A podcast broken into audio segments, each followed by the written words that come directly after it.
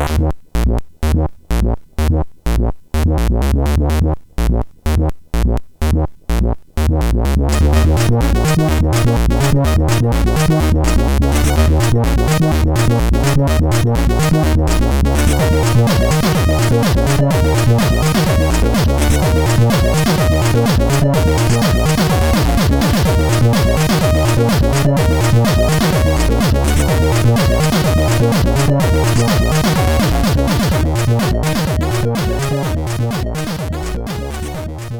Sziasztok, ez itt a Checkpoint 5. évadának 20. adása. Hello László, Szervus, Töki. szállj velem. Nem. Sziasztok, ez volt a Checkpoint. De, eh, ennél lehet jobb nyitásunk is, nem? Szerintem nehezen lehetne szarabb. Jó, akkor általában előre, elsőre sikerül, de akkor most valami, valami más találjunk ki. Hello László, Szervus, Töki. becsekkolunk a mai adásra?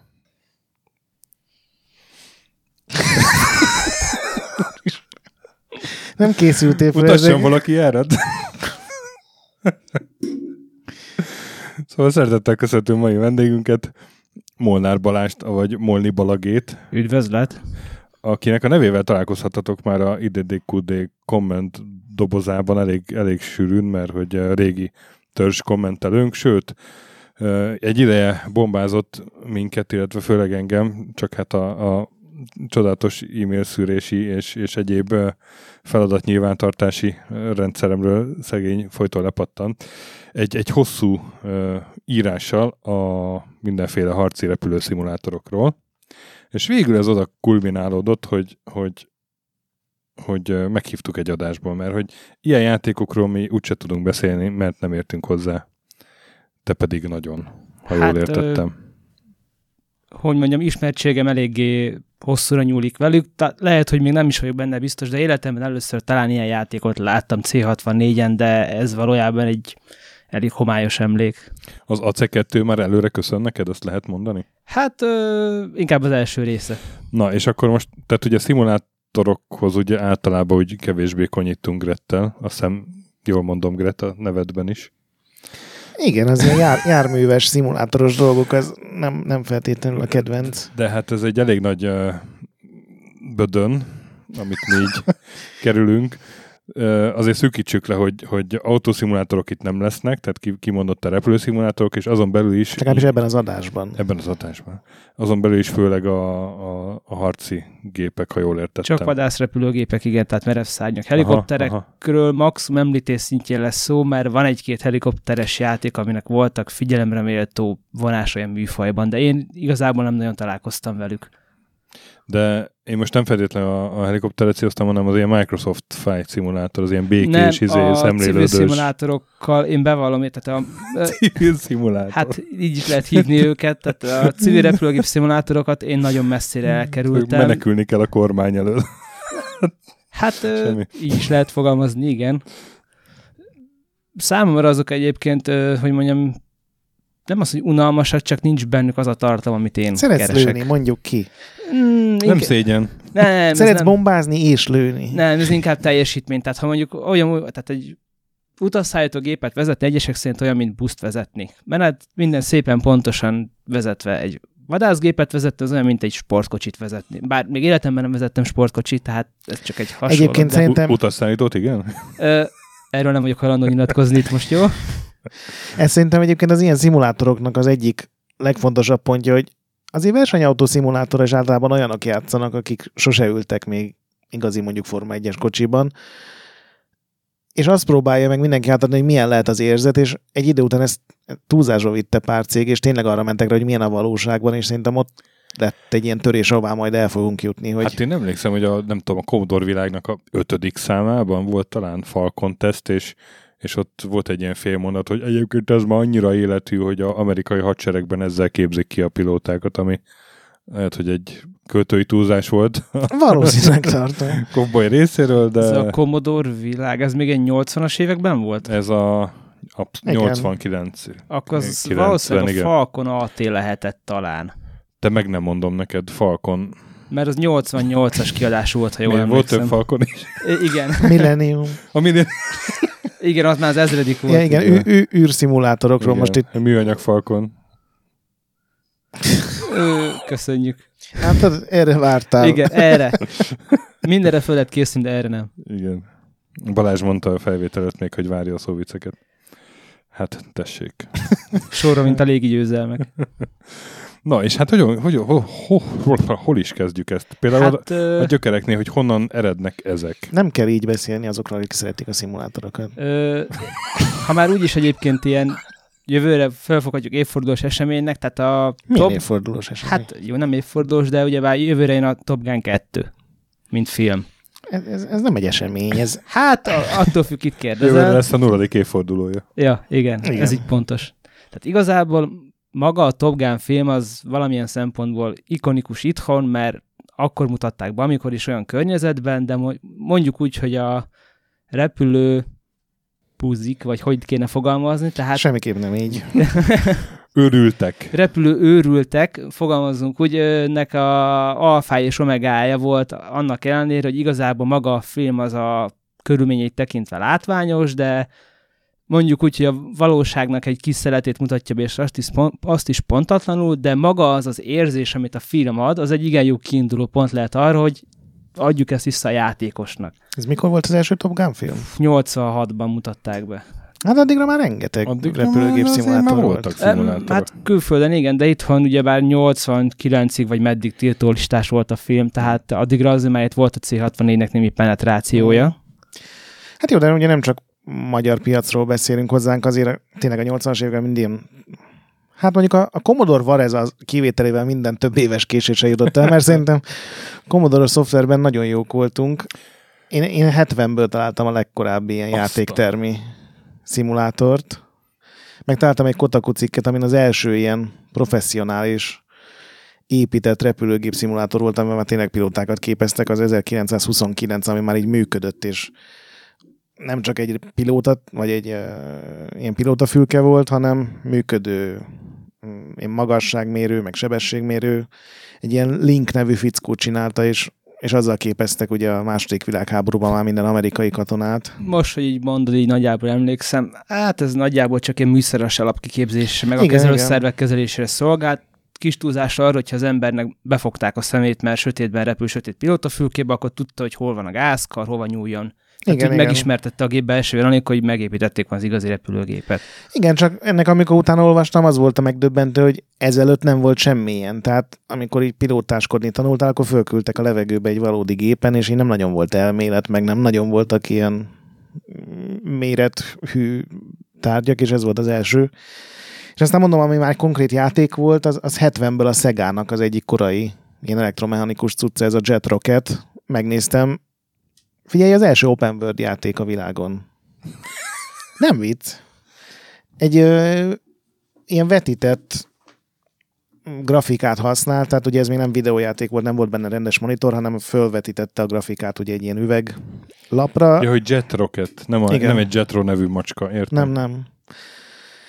És ö, gyakorlatilag ugye egy ilyen célkeresztet irányítottál, tehát repülő még nem látszott benne, de a fentről lehetett, majd biztos kiavítasz, rakétákat lövögetni a... Bevallom, ezt a szimulátort nem ismerem, de ha így a retro oldalról közelítjük meg, azt még láttam egy ilyen dokumentumfilmben, még a 90-es évek elején is használta az angol királyi légierő, hogy tényleg egy olyan szimulátor volt, hogy körülbelül ilyen Commodore teljesítményű számítógép volt mögötte, tehát így nagyjából számolgatta, hogyha repülsz visszintesen, bedöntesz, fordulsz, merre repülsz, és maga a vetített kép az egy miniatúr vi- videókamerát egy terepasztal fölött mozgattak. Aha, az milyen jó megoldás. De ez már, amiről én beszélek, ez egy Sega rendes játéktermi cucca tömegeknek.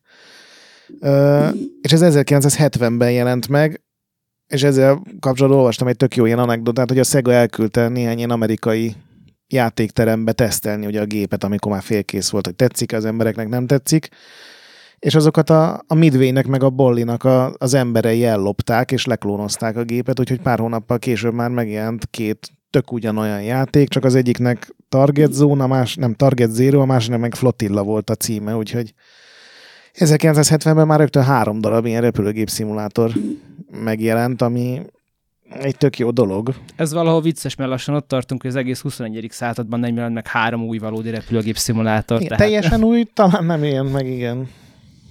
De és ez milyen techn- technikával ment ez a szegás cucc? Mert így most ilyen elektromechanikus, tehát ö, éppen nézem róla egy videót, és ilyen keretek közé be van, mutatja belülről a gépet, és egy ilyen térkép be van feszítve ilyen keretek Igen, a közé, térkép és, fölött és azt, mehetsz. azt lehetett négy irányba mozgatni? igen, igen. Tehát gyakorlatilag attól, hogy repülőgép szimulátor legyen, nagyon messze állt, hiszen ilyen fizika, meg ilyen dolgok nem voltak benne, hanem egy a föld volt megcsinálva, és a fölött tudtál siklani, mint Tulajdonképpen nagy a, túlzással, mint egy Google Earth-ön. egy ilyen föld, volt egy föld, földmintás szőnyeget mozgatott a gép Igen, igen, igen. célkereszt alatt. És De ugye voltak rajta különböző gyárak, meg uh-huh. tankoszlopok, meg ilyesmik, és eltérő mennyiségű pontot kaptál Mhm. x idő alatt. De jó, erről nem is hallottam még. Én is ebbe vallom őszintén. Nekem a szimulátor ér az ugye a C64-jel kezdődik. Igen, hát ez még, mondom, ezt a szimulátoroktól rohadt messze, hát csak ez volt az első. Viszont ami már szimulátor volt, az a, az a flight szimulátor, ugye, amit beszéltünk, hogy civil, de hát mégiscsak azzal kezdődött. Uh-huh. Az egy ilyen, én nem is tudtam, hogy ez gyakorlatilag egy szakdolgozat volt, amit ez a Bruce Artwick nevű fickó csinált. Egy sokoldalú számítógép által generált dinamikus repülési modell, ez volt a szakdolgozatának a címe körülbelül, és ez egy Apple 2-es program volt. És aztán ebből... Flight Sim egy néven. Hát ez még bőven előtte volt, mert ez ugye ez nem jelent meg, ez egy szakdolgozat. Ja, ó. És aztán utána írt erről ilyen befogadható cikkeket mindenféle újságokba, és ott a szerkesztője mondta neki, hogy figyelj, ezt szerintem meg tudnánk, vagy ezt el tudnád adni, és akkor alapították meg a céget, és akkor jelent meg a Flight Simulator, amit ugye aztán megvett a Microsoft, és elcsábította hozzá ugyanezt a És ez mely, melyik évben volt, amikor ez megjelent? 76 volt a, a szakdolgozat, 77-ben jelent meg az A2 Flight Simulator 1, az ilyen, volt az Intelnek ez a 8080-as processzora, amire ugye egy csomó ilyen mindenféle gép épült, és ez azokon futott, és aztán ezt kezdték el portolni mindenre, és 82-ben vette meg a Microsoft a PC-s jogokat. És gyakorlatilag onnantól van Microsoft Flight Simulator. És ez már egy rendes 3D-s Uh, nyilván az elején még fekete-fehér és vektor grafikával, vagy nem vektor, hanem ilyen wireframe grafikával futó cucc volt. És azt olvastam, hogy 1980-ban ez volt a legnépszerűbb játék Apple 2-n, ami azt jelenti, hogy 35 ezer darabot adtak el belőle abban az évben, ami jelzi, hogy azért a varezolás már ott se lehetett ismeretlen fogalom. És ezek után egy-két évvel szerintem akkor kezdődött el, ugye a C64 ez 82 végén jelent meg, ugye? 82. januárban mutatták be a CES-en. Igen, ilyen szeptember körül. És szerintem 82-83-ban már, már voltak rá ilyen portok, főleg ilyen amerikai más platformokról, amikkel aztán elkezdődött. Te, te akkor C64-en kezdtél el ezekkel játszani, ugye? Igen, tehát nekünk ott az első családi számítógép, ha nem számítjuk a kvarc játékot, az a C64 volt. És melyik játékkal találkoztál te először? Hú, hát mi a szomszédtól kaptuk kölcsön talán a gépet, és csak utána vettük meg. Mert akkoriban ilyen volt, hogy hordoztak az emberek Persze, persze. ide gépet, oda videót. Hát erős holtversenyem van mondjuk az AC1, az International Karate és mondjuk a Wizard of War között. Tehát ez a három, ez ott volt, erre Mhm. emlékszem. És az már ott is egy ilyen 3D-s dolog volt, ugye? Mert én Commodore 64-en nekem olyan ilyen repülőgép szimulátoros emlékeim vannak, hogy egy haveromhoz mentem át, és mi játszottunk ugye a saját kis játékainkkal, hogy Last Ninja, meg Wizard of War, meg ezek, és néha, amikor átmentem, akkor még az apja játszott vele, és őt ugye el kellett kergetni, és ő mindig egy ilyen nagyon csúnya 3D-s repülő szimulátorral játszottam, ilyen 3-4 frame-et ment Az másodpercenként valószínűleg jobb a Fighter esetben. Bomber lehetett szerintem. Nagyjából az volt a C64, hogy mondjam, szimulátor korszaknak a hattyú dala. Az tényleg olyan volt, hogy tehát gyönyörű szép pixel grafika volt benne, amikor kiválasztottad, hogy melyik géppel repülsz, tehát ott tényleg a C64-ből kihozták a maximumot, de a 3D-s modell mozgatása ilyen hát nem is tudom, ez a wireframe vektor gra- grafika hibridnek tűnt, hogy ilyen, olyan, mintha ilyen kockás pléd lett volna a gépnek az oldala, Igen, hogy igen. ne tömör legyen. Gyakorlatilag játszhatatlan volt. Tehát én egyszer poénból hozzájutottam, amikor már adás határán volt a C60, így betettem, és így, tehát így Akkor én szeretném elmondani, hogy milyen volt megélni a Fighter Bombert, amikor megjelent. Én Na. C64-en kettő darab repülő szimulátorral játszottam. Az egyik a 84-ben megjelent Dumbbuster, Sz, Igen. ugye a volt 50-es években The Dumbbuster című filmnek, a, az ilyen háborús filmnek volt a feldolgozása. Azt én valamikor megkaptam 80-as évek közepén a megfelelő forrásból, és hát ott, ott volt egy, egy ilyen kokpit, állítgattam mindenfélét, így mentek a mutatók, meg nem mozdult az egész rohadt cucc. Aztán egyszer csak így morgott jobbra-balra, egyszer csak így felemelkedett, aztán le, visszazökkent, és eltört a nem tudom, valami, és vége a játéknak. És a kis És töké, mondom, ez egy hülyeség. Ez a repülő szimulátor, ez egy hülyeség. Hát ebben még felszállni se lehet. Később megtudtam, hogy ez, ez az egyik ilyen leg, mizé, technikásabb C64-es repülő szimulátor, ez a Dumbbuster. és gondolom eredetileg volt az egy 200 oldalas kézikönyv minden apró információval. Valószínűleg voltak Bevallom, mindenféle. egyébként megpróbáltam megkeresni ennek a kézikönyvét, mert annó, amikor még elkezdtem irogatni valamit, akkor én is visszajelnéztem a C64-es játékokat, mert ezzel, ez megvolt nekem, de én sem tudtam vele játszani valójában, csak egyes fázisait a játéknak, mert ez a játék úgy készült, hogy ö, több olyan dolgot is, hogy mondjam, megpróbált modellezni, és úgy írták meg, mint a későbbi ilyen C64 sportjátékok, mondjuk a mini játékokból állt, hogy Gyakorlatilag mini játékok sorban, tehát mondjuk a California Games-ben aztán volt a faröngfutástól kezdve minden. Ez a játék, ez úgy lett szétbontva, hogy volt benne a felszállás, az odarepülés alatt bohóckodtál, támadtak rá, nem tudom, vadászgépek, és akkor azokat lövöldözgetted le, légvédelmi záróballonokat kerülgettél, légvédelmi fényszórókat lövögettél, és a végén odaértél a gáthoz, és le kellett bombázni, és azt hiszem azzal vége volt a játéknak, tehát haza se kellett repülnöm, egy ilyen sajátos dolog, mert az olyan, mint a hegymászó fölmászna a hegyre, és nem jönne le. Mm. Igen, a, mindig a leszállás volt a legnagyobb gond ezekben, bár én nagyon ritkán jutottam el oda, hogy ez tényleg gondot jelentsen. Ez a leszállás majd egy visszatérő pont lesz egy másik szimulátornál, a retaliátornál. Na és akkor ehhez képest eh, megjelen, nem tudom, nyol, ilyen 90 körül a Fighter Bomber, vagy 91? Hú, az tudom, az 90-es volt, mert ben, 90-es évek eleje az biztos. már benne volt az egyik 56 kilobájtban. Igen, igen, hát én, én ott, ott csodálkoztam rá, és mondom, úristen, ez, ez a csoda van C64-re, mert nyilván berakták a amigás fotókat. Hát, uh, mikor és, a és, és akkor, valóság pofán csap. De nem, a, nem az, hogy pofán, nem csapod, 89 képzeld a Fighter Bomber, most rákerestem, 89. Ö, Nem az, hogy pofán csap a valóság, hanem, hanem pont ellenkező élményem volt, hogy megrendeltem a, a dealeremtől utántöltős kazettás verzió, mennyit mondok. Mm. Egy pokol volt, amíg, amíg így beimádkoztam a gépbe, és akkor megjelentek azok a gyönyörű rajzolt képek, és fel tudtam szállni benne, és akkor ott emlékszem, hogy váltok a nézetek voltak, hogy oldalra kinézhettem, hátra kinézhettem, és az volt a trükkje a Fighter Bombernek, hogy, hogy nem használta az egész képernyőt, hanem, hanem egy, egy ilyen kis ablakban látta tulajdonképpen az egész. Uh-huh. Hát és akkor te két frémmel gyorsabb tudott lenni, és És így már ütötte a az a tizet. szédítő sebesség van, itt vitte le a menetcél a, a hajamat. Aztán persze nem tudtam leszállni, és meghaltam, de hát egy óriási, egy, ennél jobb szimulátor soha nem lesz, én úgy éreztem akkor azon a napon. Egyébként ez, hogy ennél jobb sosem lesz, most ugye van ez a napi retro rovat a Retrolanden, és ezért rengeteg ilyen régi újságot nézegetek meg, és az összes korai ilyen, ilyen flight címnél leírják, hogy ennél többet mit lehetne? Hát van benne három repülő, van benne húsz repülőtér, mi, mit lehetne még ide berakni? Van benne ötféle rakéta, hát igazából nincs is több a világon. Úgyhogy ez így végigkísérte szerintem a a repülőgép szimulátorok teljes történetét, hogy ennél élethűbb már sose lesz. De ez marketingben is jó volt, mert mikor mindig túlhaladták, mindig elmutatják, hogy most ez a miénk, tényleg most kacok, higgyétek, ez a legjobb, erre költsétek meg a Mm. pénzeteket is vegyétek. És hát most így nézem, hát tehát most nézd meg, milyen sebességgel megy a Bomber C64, majd be fogom show rakni. Tévedtem, nem ütötte meg a 10 frame-et másodpercenként. Én ilyen két-három frame-re Van, emlékszem maximum, tehát ez... Nem, de, de érted, tehát ehhez képest ilyen, ilyen 3D játékoknál a sebességbe a izét is elviseltük, a Total Eclipse, nem tudom, már emlé- emlékeztek el. igen, Tehát ja, ezt, ezt nem úgy mondom, hogy tehát a mai szemmel nyilván ez Az, az, az kb. tűnik. ilyen egy frame per szekundum volt, vagy, Igen. vagy lehet, hogy kettő is, de hát ez meg úristen 7-8.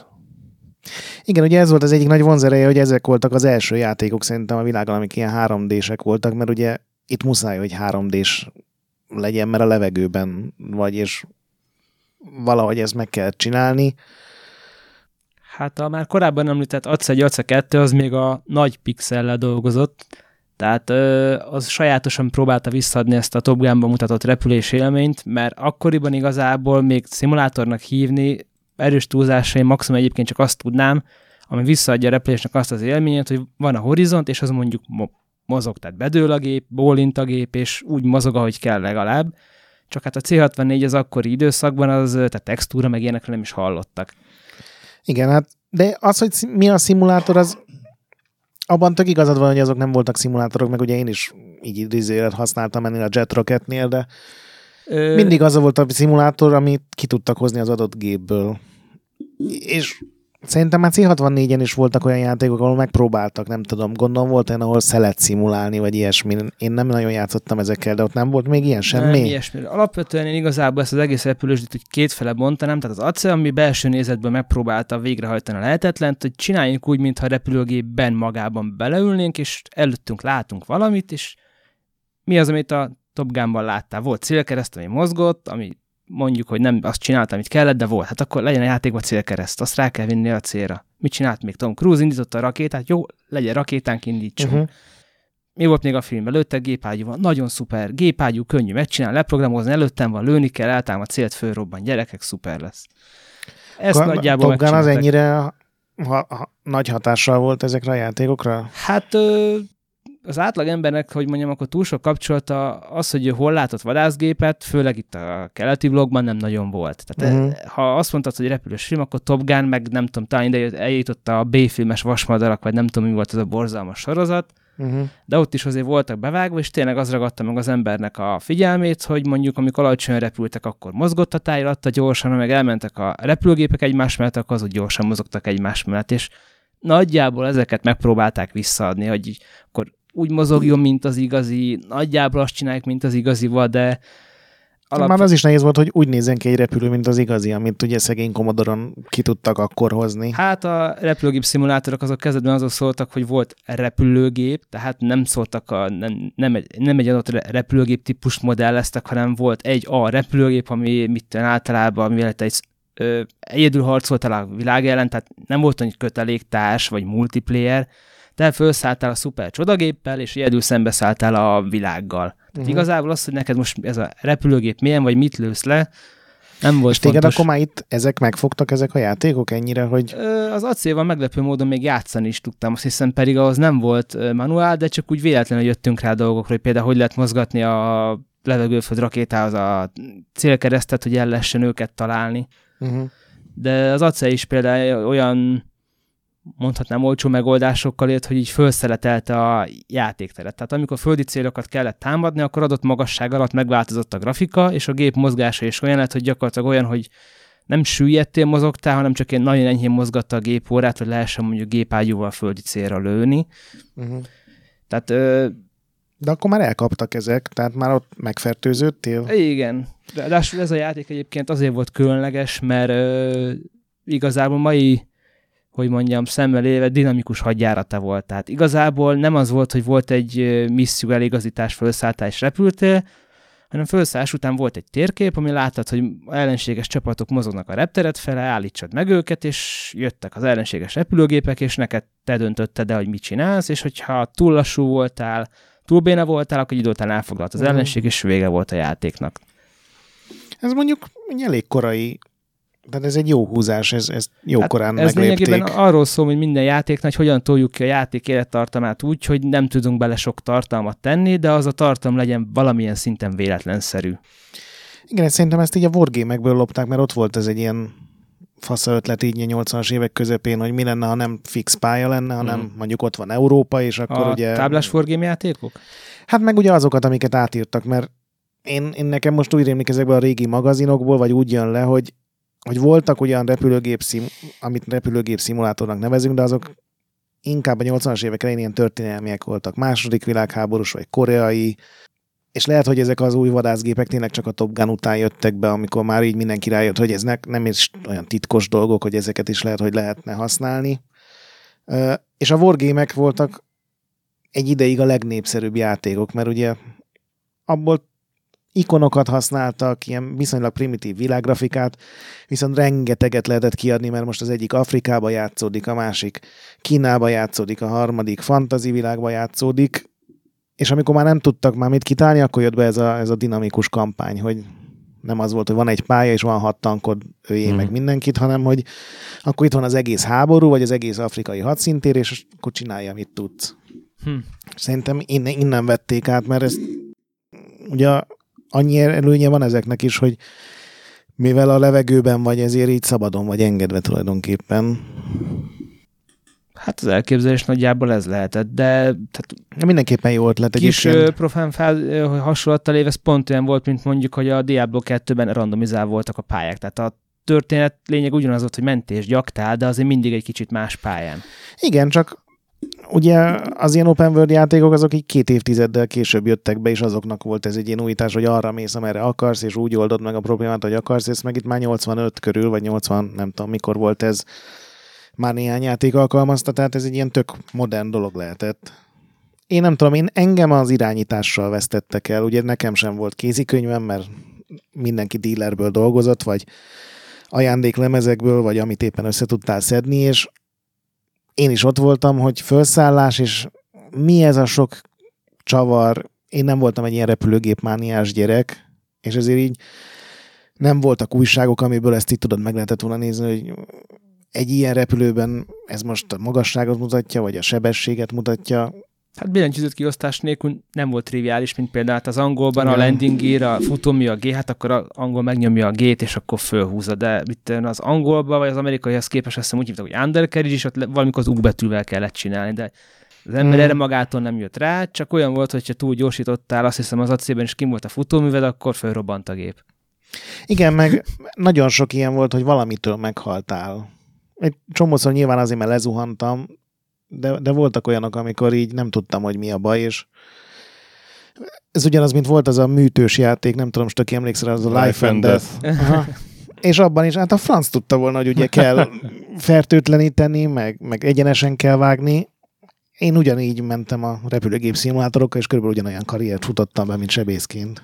Na és akkor a, ez a C64 amíg a korszak ez mondjuk mikor ért véget? Így 90-es évek elején? Hát én ugye 1990 táján húznám meg a határt, tehát onnantól fogva gyakorlatilag markánsan az lett, hogy a Amigára is még jelentek meg szimulátorokat, jelentek meg játékok, de azokat csak ugye az 576 későbbi innen-onnan megszerzett számaiból láttam, tehát volt valami mi MiG-29-es szimulátor is, meg arra emlékszem, hogy a Tornado című játékból azt hiszem abban az Amigára is jelent meg egy port, de 1990 után annyira meglódult a PC-k számítási teljesítménye, és olyan megoldásokat tett lehetővé lényegében a gyengébb hardvereken hmm. teljesen eltűnt ez a történet. Mi, mik voltak a legnagyobb nevek ebben a korszakban? Párat az említsük, ugye az észt azt mondtad. Hát igen, a AC2 az lényegében a, ugyanez a grafikai megjelenítés használta, tehát a repülőgépek azok úgy jelentek meg, hogy ilyen forgatott pixelek voltak, tehát gyakorlatilag olyan volt, mint a Doomban az imp, hogyha elforult az imp, akkor más irányból egy másfajta hmm. pixelhalmot láttál, és akkor ezzel olyan volt, mintha a repülőgép mondjuk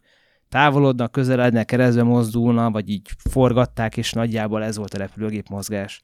Az AC2 újdonsága az volt, hogy elhagyták ezt a dinamikus helyszínt, és egymás ellen, vagy a mesterséges intelligencia jelen lehetett játszani.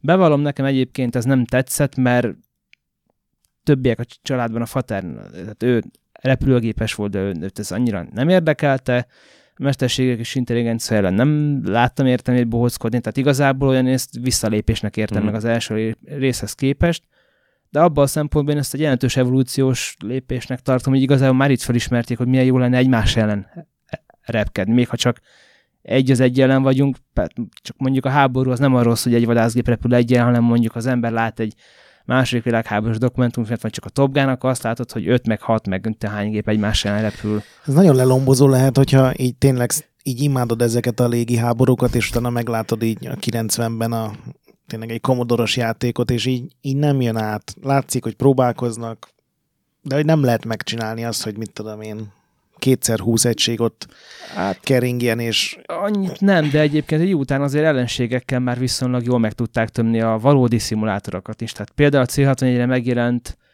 azt hiszem a Steel Fighter Projectnek hívták PC-n, az F-19 Steel Fighter volt, ott azért már tisztességes számú, de nem ilyen irrealisztikus mennyiségű ellen mozgattak, mert az egy ilyen hidegháborús környezetben játszott, és alapvetően arról szólt, hogy még, még nincs igazi teljes háború, de már valami van.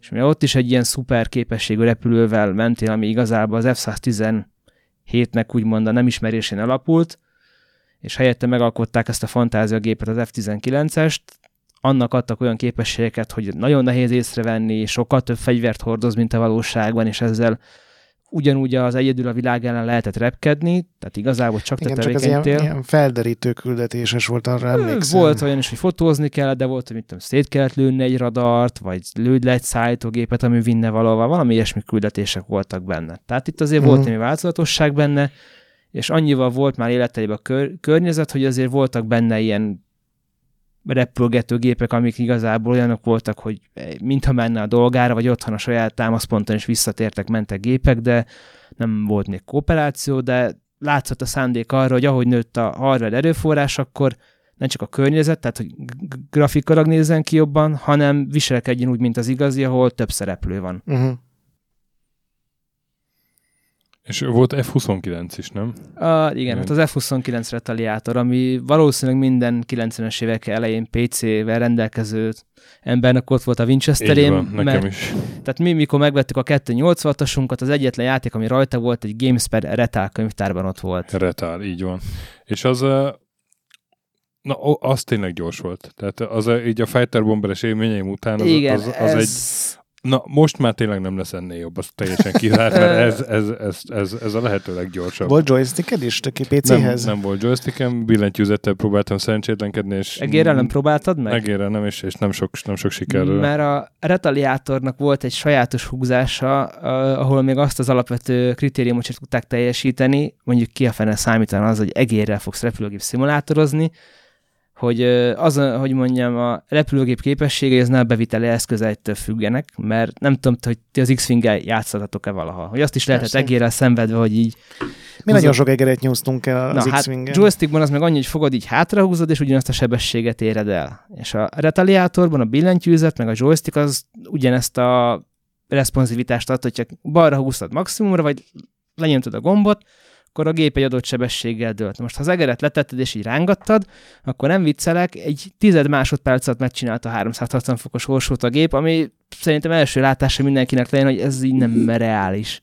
Igen, hát gondolom nem, nem, nem tesztelték egérrel. Hát még. valószínűleg, de amit Stöki mondott, tehát az a játék, mikor meglátta az ember, egy, egy kisebb fajta csoda volt, mert az első szó, ami eszébe jutott, hogy ez, ez gyors. És rohadt jól nézett ki. Tehát 1990-ben az egy olyan tája jött a C64-es, vagy még az F19-es korszakhoz képest, hogy korábban a terep az nagyjából egy teljesen sík zöld valami volt, uh-huh. amire néha így fölfestettek ilyen kéken kanyargó valamit, mondjuk az volt egy folyó. Volt rajta ott egy más színű csík, az volt a reptil, aminek volt egy sávozás középen, és 3D-s épületek azok így tényleg mutatóban volt egy-kettő darab ilyen kocka, meg volt néha egy ilyen nagy gúla elszorva, az volt a hegy. Ennyi volt a táj. Most ehhez képest a retaliátor körülbelül ugyanezt használta, de annyira sűrűen, hogy tehát tényleg már volt, hogy a tereptárgy alapján tudtad, hogy hol repülsz a térképen. Nem mintha nagy lett volna a térkép, de ez visszaadta azt az érzést, amit az emberre valóságban átér, hogyha mondjuk repülőgépen jössz haza, mit tudom én, észak felől szállsz le, akkor lenézés, jó, ott a hármas határhegy, akkor arra van Ferihegy. Most mm. a retaliátor ugyanaz volt, hogy ott van balra az erőmű, ott a folyó, ott a vasútútvonal, hát akkor tudom, hogy hol vagyok. Uh-huh. És ö, ráadásul itt nem egy, hanem több helyszín is volt benne. Tehát volt egy sivatagos helyszín, azt hiszem valami csendes óceáni helyszín, de ilyen fiktív szigetek.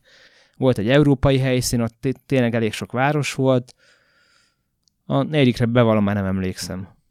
És ugye ebben a korszakban volt az, hogy ez a 90-89, tehát amikor így elhagyjuk a Commodore érát, és áttérünk a PC-re, amikor, amikor volt egy fellendívelésük ezeknek a történelmi repülőszimulátoroknak.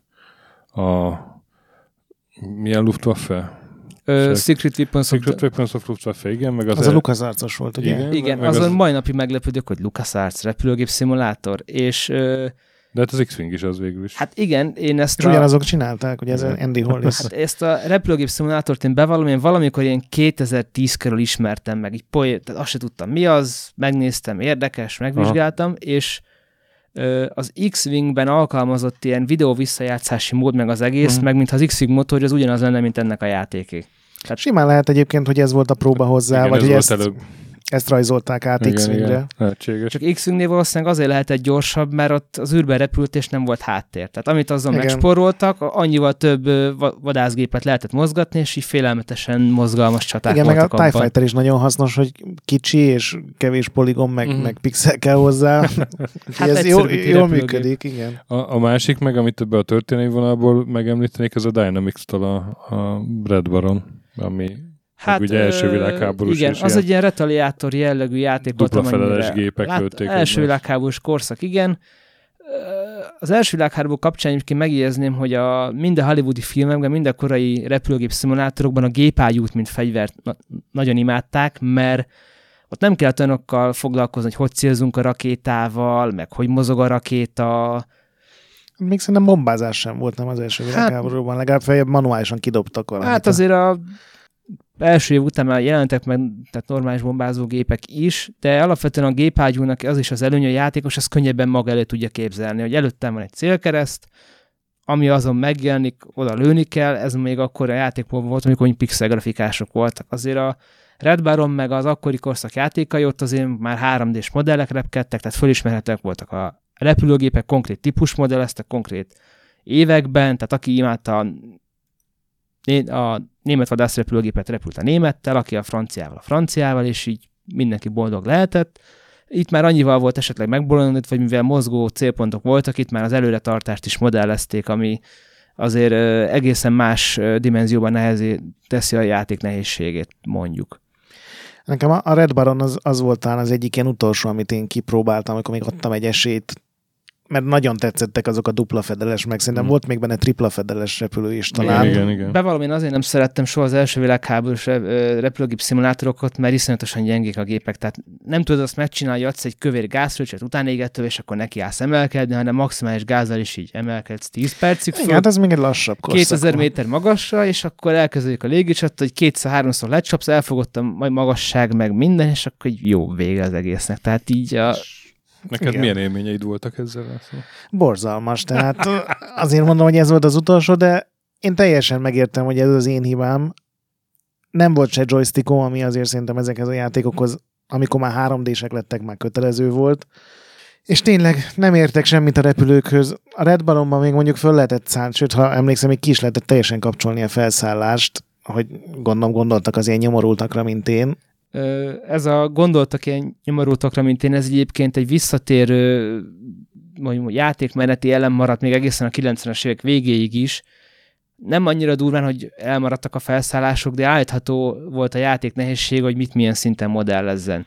Igen, gondolom így tudták csak megcsinálni, ne csak az a néhány tízezer őrült, akinek tényleg az a mániája, hogy az F-15-ös az egy F-15-ös legyen, hanem széles közönség is. Nekem még így sem ment, tehát ez, ez, ez valójában olyan szintig ment egyébként, hogy az olyan hardcore repülőgép szimulátort is, mint a 1998-as Falcon 4.0-át, annak a fedélzeti műszer modellezését olyan szintre lehetett butítani, mint a hollywoodi filmekét, tehát hogy körkörösen lát a radar, leszálláskor gyakorlatilag nem tudsz lezuhanni, hanem azt hiszem majdnem kis túlzásra oda tapadtál a betonhoz. Tehát azért ez, nekem ez egy ilyen, mind jól hangzik, nem ez- tudom. tehát ez egy ilyen, ez egy ilyen félárkád játéká változtatta a játékot, csak már sokkal szebben nézett ki, mondjuk Mm. egy 90-es árkád játék, meg a környezet is más volt, mert egy hardcore repülőgép szimulátorhoz megcsinálták Koreát, meg mindent, ami dukál a hardcorehoz, csak akkor vezessük egyszerűbben a gépet. És, és te úgy lenézed ezeket a arcade, fél arcade szimulátorokat? Ez nem lenézés, tehát én egyszerűen nem játszom velük, Aha. de hát nyilvánvalóan megvan a piacon, mert van ez az Ace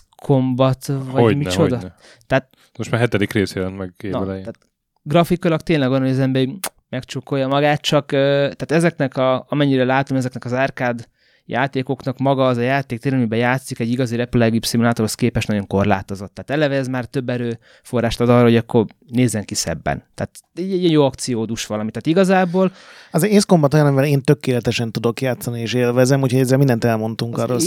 Combat működik. egyébként, tehát most nem tudom, hogy ez külső vagy belső nézetes is, de Mind a kettő. mind a kettő. Tehát ez igazából, ha evolúció szempontból azt a 1980 tudományos acélnak a ultra tápolt változata, hogy szebb, nagyobb, jobb, de játékmenetileg alig több annál, csak úgy, amit mondtam, jobban visszadja azt a Top Gun életérzést. Tehát, Igen, ez teljesen tehát ha van. 30 méter repülsz 1000 km per órával, akkor így suhan el melletted mindent az És állat. a, az X-Wing is ez a kategória akkor nálad, vagy, vagy még igazából ott is nem kell bíbelődnöd felszállással, leszállással, annyi gépnél is csak annyi, hogy a pajzsokat állítsd, hogy előről vagy hátulról védjen. És azt is lehet automatizálni. És lehetett egyébként meg, automatizálni?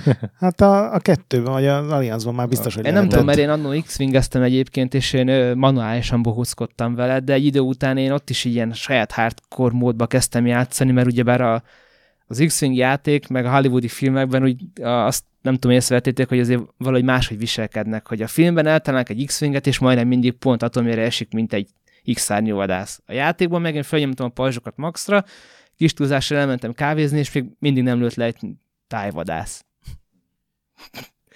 Hát ja, Sajátos más. élmény volt.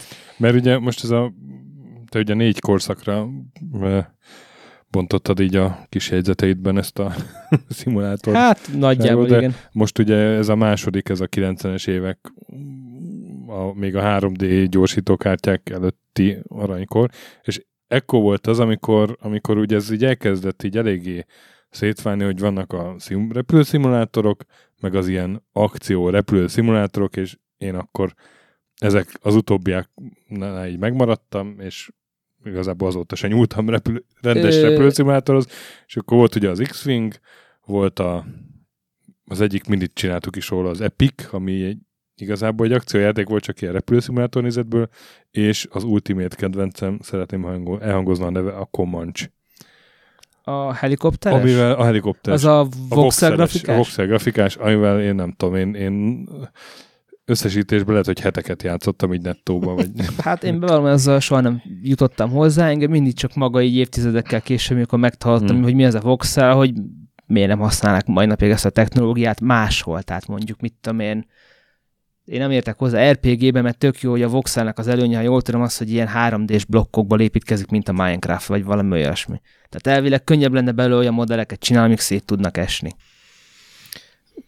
Abszolút nem tudom, hogy a voxel miért szűnt meg, meg miért jobb nála a poligon, de az, az tény, hogy így eltűnt pár év után. Az akkor volt, igen, az a... Én nem is tudok más akkor- repülőgép szimulátor, ami ezt a technológiát ilyen- használta volna. Ilyen gyakorlatilag pixelek, vagy ilyen, ilyen kis pöttyök, nem tudom ezt, ezt hogy voxelek, ugye, amiknek van viszont uh, ilyen térbeli po- pozíciójuk, és és Igen. közelbe nem menjünk bele a technikai mindegy, mindegy, de az a lényeg, hogy ezzel lehetett, ezzel lehetett azt megcsinálni, ami a Komosnak egy nagy, nagy dobása volt, hogy ugye messziről nézve ezek, ez a sok nagy voxel így, így már csak egy-egy kis pixel, és elképesztően szép uh, táj, táj képeket, vagy, vagy ilyen Meg nem csak szép volt, én úgy hallottam, hogy egy 386-os gépen ahhoz képest kinézett, hogy szélvés gyors volt a játék, tehát ahhoz képest, Bizony, hogy bizony, máshogy ja, igen, ki. igen, igen, a gyorsaság is. Hát meg gondolom, valamit ki kell találniuk, hogy ugye a helikopter közelebb van a földhöz sokkal, mint a, Igen. egy repülőgép szimulátor, és ezt valahogy meg kell oldaniuk, hogy mégis nézzen ki valahogy, és ezt megcsinálták. Én engem szerintem egyébként az Afterburner rontott el, ami Most nézzenek, 92-ben ez a grafika és sebesség. Azért ez... Én úgy emlékeztem, hogy 93-as, de hát akkoriban ide lassan értek ide a játékok. Bocsánat, belét folytattam a szót egy jó kis komancs videóval. igen, szóval az Afterburner, nem tudom, emlékeztek arra a Sega játéktermékgépre, játék- amire volt ilyen beülős Ami a verzió, Terminator ami... 2-ben is benne van, igen. Na, az, az tipikus példájának, amit mondtam, tehát az nem repülőgép szimulátor, tehát hátulról látod Az egy magát akciójáték a gépet, repülőkkel. de mi az, amit megpróbált visszaadni, hogy amikor beleültél abba a vacakba? Hát ugye a Igen. repülőgép pörög, forog, mozog, Igen, és az zseniális volt, amikor ugye ott volt olyan kiszerelése az Afterburnernek, hogy lebeültél egy, Uh-huh. hát az túlzás, hogy pilóta fülkébe, de beültél egy ilyen kuckóba, amit mozgatott a gép, úgy, ahogy pörgetted Ugye, hogy a, ezt a anélkül repülőt. is árulták? Igen, volt egy ilyen olcsó verziója, amin csak egy joystick volt tulajdonképpen, és Akkor ilyen lehet, hogy álló csak azt verzió. láttam, mert hát az el tudom képzelni, hogy mennyibe került annak a mechanikája, meg az összes többi. Itthon szerintem sokkal több volt az egyszerű joystickosból, de én szerintem itthon is játszottam a Balaton parton, és én azt imádtam. És, Volt itt, meg a második rész is. és ugye az, az 60 frame-mel repesztett, igaz, hogy nem tudtál arra menni, amerre akartál, tehát ez gyakorlatilag egy ilyen film volt, mint a Space Harrier, hogy mentél be a képernyőbe, és jöttek szembe ezer szám. Tehát Igen. szerintem egy ilyen 5 perces játékat több repülőt töltél le, mint amennyi valaha volt az A Egyesült 80-as Államokban. évek nem, hogy mondjam, repülőgép szimulátorai, tehát a- például az ATF, ATF2, azt hiszem Strike Fighter, nem Strike Fighter, Airstrike. Air, Airstrike valami akárminek hívták, USA. USA-nak hívták a Semmi a kiadását. te jegyzeteidet olvasom. Ja, jó, nem, magam. Igen. nem magamtól vagyok Tehát kínlogos. az ö, gyakorlatilag az Afterburner-nek egy ilyen erősen butított változata volt. Tehát hátulról látta, a gép az balra-jobbra mozgott, ami egyébként tehát így tök látványos, csak igazából a repülőgép az nem úgy mozog, hanem az ugyebár bedöntöd és fordul. De figyelj, tudod, milyen jó nézett ki, és, és, és az egyik pálya naplementés volt, és ultrafaszán Igen. nézett ki. Tehát ez volt, a, ez volt az egyik fejlődéság a szimulátoroknak, és én ebben semmi kivetni volt nem találtam, mert ez az- azt az érzését adta vissza csak a Top Gunnak, hogy lőni, lőni, lőni. Igen, ez, az maximálisan arra épült, hogy azt a... Na, de ha már ilyen megengedők vagyunk, akkor a 83-as Star Wars Atari játékgép is. De az nem vadászgép, az Mert az- Afterburnerben, meg nem mondom milyen, de igazi F14-es vadászgép. volt, de olyan emlékszem. kontrollere volt annak a gépnek, hogy attól Igen. ott érezted magad az X-árnyúba. Na jó, szóval De az biztos, hogy a 90-es évek elején iszonyatosan megugrott PC-n. Én Mm. emlékszem, hogy még a magyar újságokban is az volt, hogy minden számra jutott egy-két Nem, ilyen játék. nem rétegjátéknak számított az, hogy megjelenik egy repülőgépes leírás, hogy valaki ezzel játszik. Igen. Tehát, hogy emberi léptéken belül még az, hogy megtanulható volt. Vagy ha nem, akkor lebutítottad, beállítottad, hogy árkád, árkád, árkád, és akkor egy szebb grafikájú árkád játékkal játszottál, ami már, már, már tényleg úgy mozgott a repülőgép, mint a repülő, de meg lehetett szokni. Tehát ha volt joystickod, akkor előre hátra húztad, akkor fölle billentett, jobbra-balra húztad, akkor bedöntött, röpültél volt egy gázkarod valami gombokkal, és ezzel el lehetett tök jól lenni. Igen. Meg ugye akkor mindenkinek volt joystickja, emlékszem, még, még hirdették is a, az újságokban, én úgy rémlik, hogy a guruban is, meg a PCX-ben is voltak ilyen sárga, fekete joystickok, amiket hirdettek. Tehát ez ilyen full mainstream volt egy három-négy éven Hát keresztül. ezek a játékok még játszottak voltak egy egyszerű analóg joystickkal, és mikrokapcsolóssal már nem, hiszen azért fontos volt egy idő után, hogy mennyire térítetted ki a joystickot, de nem jelent, tehát nem volt egy olyan jelentős beruházás, mint ma, hogyha ha, tényleg élvezni akarsz egy szimulátort, akkor tessék itt egy száz, nem tudom hány ezer forintos gázkaros, Trustmaster, vártag, anyám kínja, és akkor vedd meg. És Most ez, annyi egy joystick? hát egy ilyen hardcore joystick az igen, egy ilyen középkategóriásabb, ez most nem a termékreklám helye, Uh-huh. egy, mit tudom, egy, egy Cytex X52, ami tényleg csak egy gázkar, tehát egy semmi különleges gázkar, meg egy joystick, ami tényleg azért sok gomb van is konfigurálható, az ilyen 50 néhány ezer forintokért már azt hiszem vehető. Aha. Az tényleg nem olyan olcsó, mert akkor emlékszem, nyilván azok sokkal gagyibbak voltak, de az ilyen, úgy rémlik, hogy ilyen 10-15 ezer, nyilván akkor az többet ért valamennyire, de Hát igen. De mindig a joystickok vonzottak legjobban engem ebben a körben, vagy ebben a korszakban, mert azok ilyen nagyon faszán néztek ki. nekem volt olyan sajátos vadhajtásom, hogy egyszer, amikor kaptam kölcsön egy Forma 1-es játékot, azt megpróbáltam analóg joystickkal játszani, nem volt annyira jó, mint kormányjal. Igen, ezt el tudom képzelni. Igen. Ez nem csak egyébként a hardcore-os szimulátorban jelentett új vonalat, hanem hogy milyen konfliktusokat és helyszíneket modellezzenek. A 80-as években a hidegháború az egy tök jó környezet volt, tehát kis túlzással a világ bármelyik részén el lehetett képzelni, hogy a szent USA és a gonosz szovjet erők összecsapnak egymással, vagy azoknak a kis haverjai, és ehhez meg volt a szükséges fegyverzet. Tehát azért ismertek voltak már annyira vadászgépek, hogy tudjuk, hogy néznek ki, és mondjuk ahol a valós forróbb helyzetek voltak, tehát mit tudom, Japán Kurili szigetek környéke, földközi tengeren a Líbia volt Líbiának a póverkodása, mint utána az lett a menő, vagy a skandináv világok környéke, mert ott, meg, ott meg a szovjeteknek volt támaszpontja, meg az amerikai hordozó kötelékeket be lehetett dobni, tehát ezek jó hátteret jelentettek. Aztán, amikor a hidegháború megszűnt, vagy ehhez a korszakhoz lehetett visszatérni, vagy egyes repülőgép szimulátorok behozták azt, hogy most drogbárók ellen repkedünk, azt hiszem valamelyik A10-es repülőgép szimulátor volt ilyen, vagy egyéb ilyen elborult dolgok. Hát igen, az, az szar egyébként az ilyen harci szimulátorgyártónak, amikor nincsen aktív háború, vagy legalább hidegháború.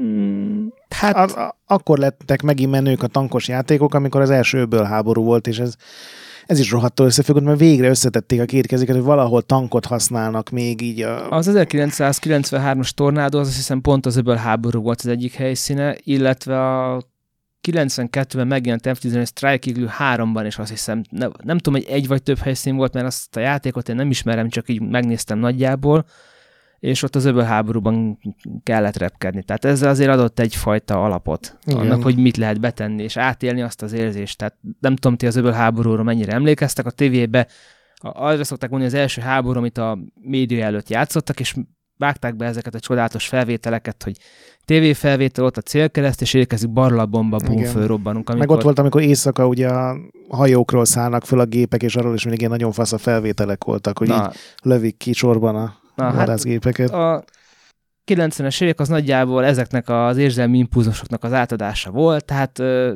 megjelentek ezek a precíziós támadó fegyverek, mint a lézerbomba, akkor e- ezt tegyük be a játékba, és ez tisztán látható volt, hogy 1993-tól kezdve tornádóban ezt megcsináltak, akkor minden játékban ez benne legyen, hogy lézeres célzó konténer, ott a képe, lássuk a célpontot, és bum, eltalálja a bomba.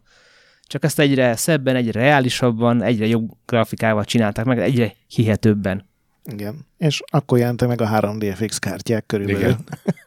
Hát igen, még a 3D kártyák előtt is egyébként azért volt a PC-nek a teljesítmény felfutásával egy igen brutális megjelenésben, tehát azért a így 91-től kezdve már az elég szép, tehát minden repülőgép szimulátorban, tehát tényleg föl lehetett ismerni, hogy milyen re- repülőgép típusról van szó. Tehát ránéztél, és egyből látod, hogy ez egy MiG-29. Ránéztél, és hiába volt i- ikerfarokvezérsíkos mindkettő, ez egy F-18 Hornet. Tehát ez így már azért elég jól pozícionálhatóvá tette, hogy akkor mi, milyen repülsz, mit tud, meg kívülről is meg lehetett csodálni, hogy milyen szép lehetett élvezkedni, hogy akkor a volt futómű. a, az impresszív külső nézetű kép, kép aláírás ezekben a játékokban. Vári Zoli, kiváló. Igen, Örök, örökbecsű az 576 kilobájtban, amivel aztán Cowboy évekig cseszegette. igen. Impresszív külső nézeti kép.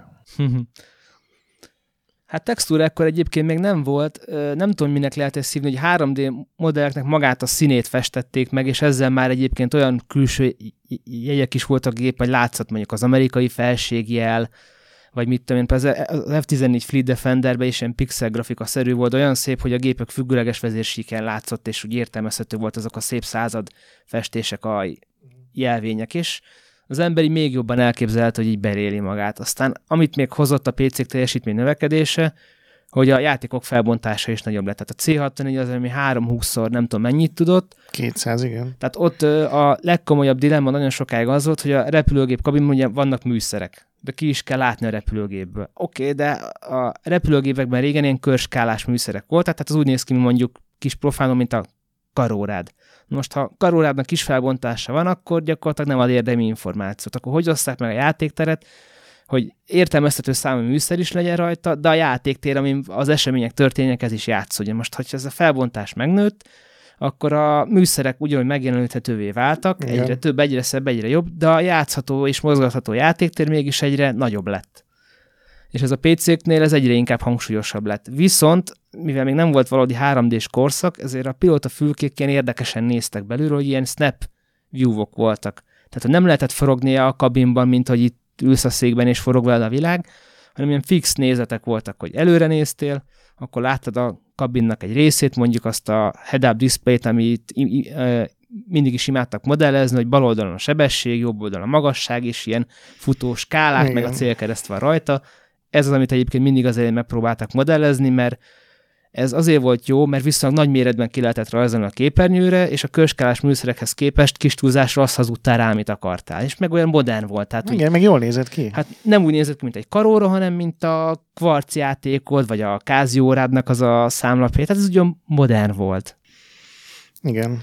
És a 90-es évek elején ez már először a 93-as TFX-be volt, amiben én találkoztam, hogy valódi 3D modell volt benne, tehát a pilóta fülk az egy 3D-s valami volt, és tudtál benne forgatni, csak a felbontás még annyira gyenge volt, hogy ö, ilyen egy-két pixelekben rajzolta ki volna betűket, és úgy láttad, hogy ö, melyik képernyőt hagytad rajta, csak használhatatlan volt, viszont baromi jól nézett ki. Tehát amikor légi, manőverező légiharc volt, akkor így érezted, hogy így, mintha mozogna alattad a gép, mert így a fejmozgásnak így a késeltetését belevitték. Mint az ilyen rally játékokban. Hát körülbelül arról volt szó egyébként igen. Tehát én a Colin McRae 2 még játszottam valamikor, és ott is azért így nem volt fix teljesen a kamera, itt is erről volt szó. Viszont maga, hogy a játékban a műszerek meg a képernyők leolvashatóak legyenek, ezt később egy játék csak úgy hívta, hogy kétdimenziós kabin, azok ilyen kézzel tök szépen megrajzolt, nagy felbontású valamik voltak, viszont fix. Tehát úgy, hogyha megnyomtál egy gomot, akkor picit lejjebb ugrott, és ott egy másik kép volt betöltve. Mm.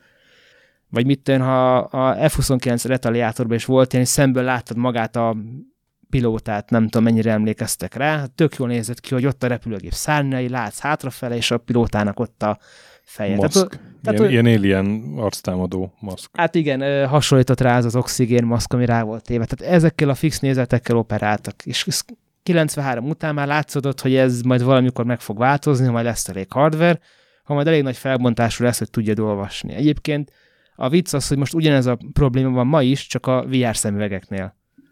Hát igen, nem is gondoltam bele, de végül is teljesen logikus. Hogy ott is az hogy ugye már nagy képfrissítés kell, repülőgép szimulátorok hagyományosan mindig megpróbálták kimaxolni a grafikát, ami ráadásul majd egyébként azért nehéz, mert a repülőgép szimulátor olyan sajátos állatfaj, hogy akkor is szeretnéd, ha szép legyen, ha kinézel jobbra és ott van mellett egy repülőgép, de akkor is nézzen ki jól, ha mondjuk 10 km magasra repülsz, és ellátni 100 km. Mm. Tehát erre nincs olyan univerzálisan használt engine, hogy akkor most megveszük a, nem tudom, Unity-t, vagy a Frostbite-ot, vagy valamit, hanem ez, egy, ez mindenki saját engine kellett ehhez, hogy csináljon, hogy kihozza belőle a maxot. Igen.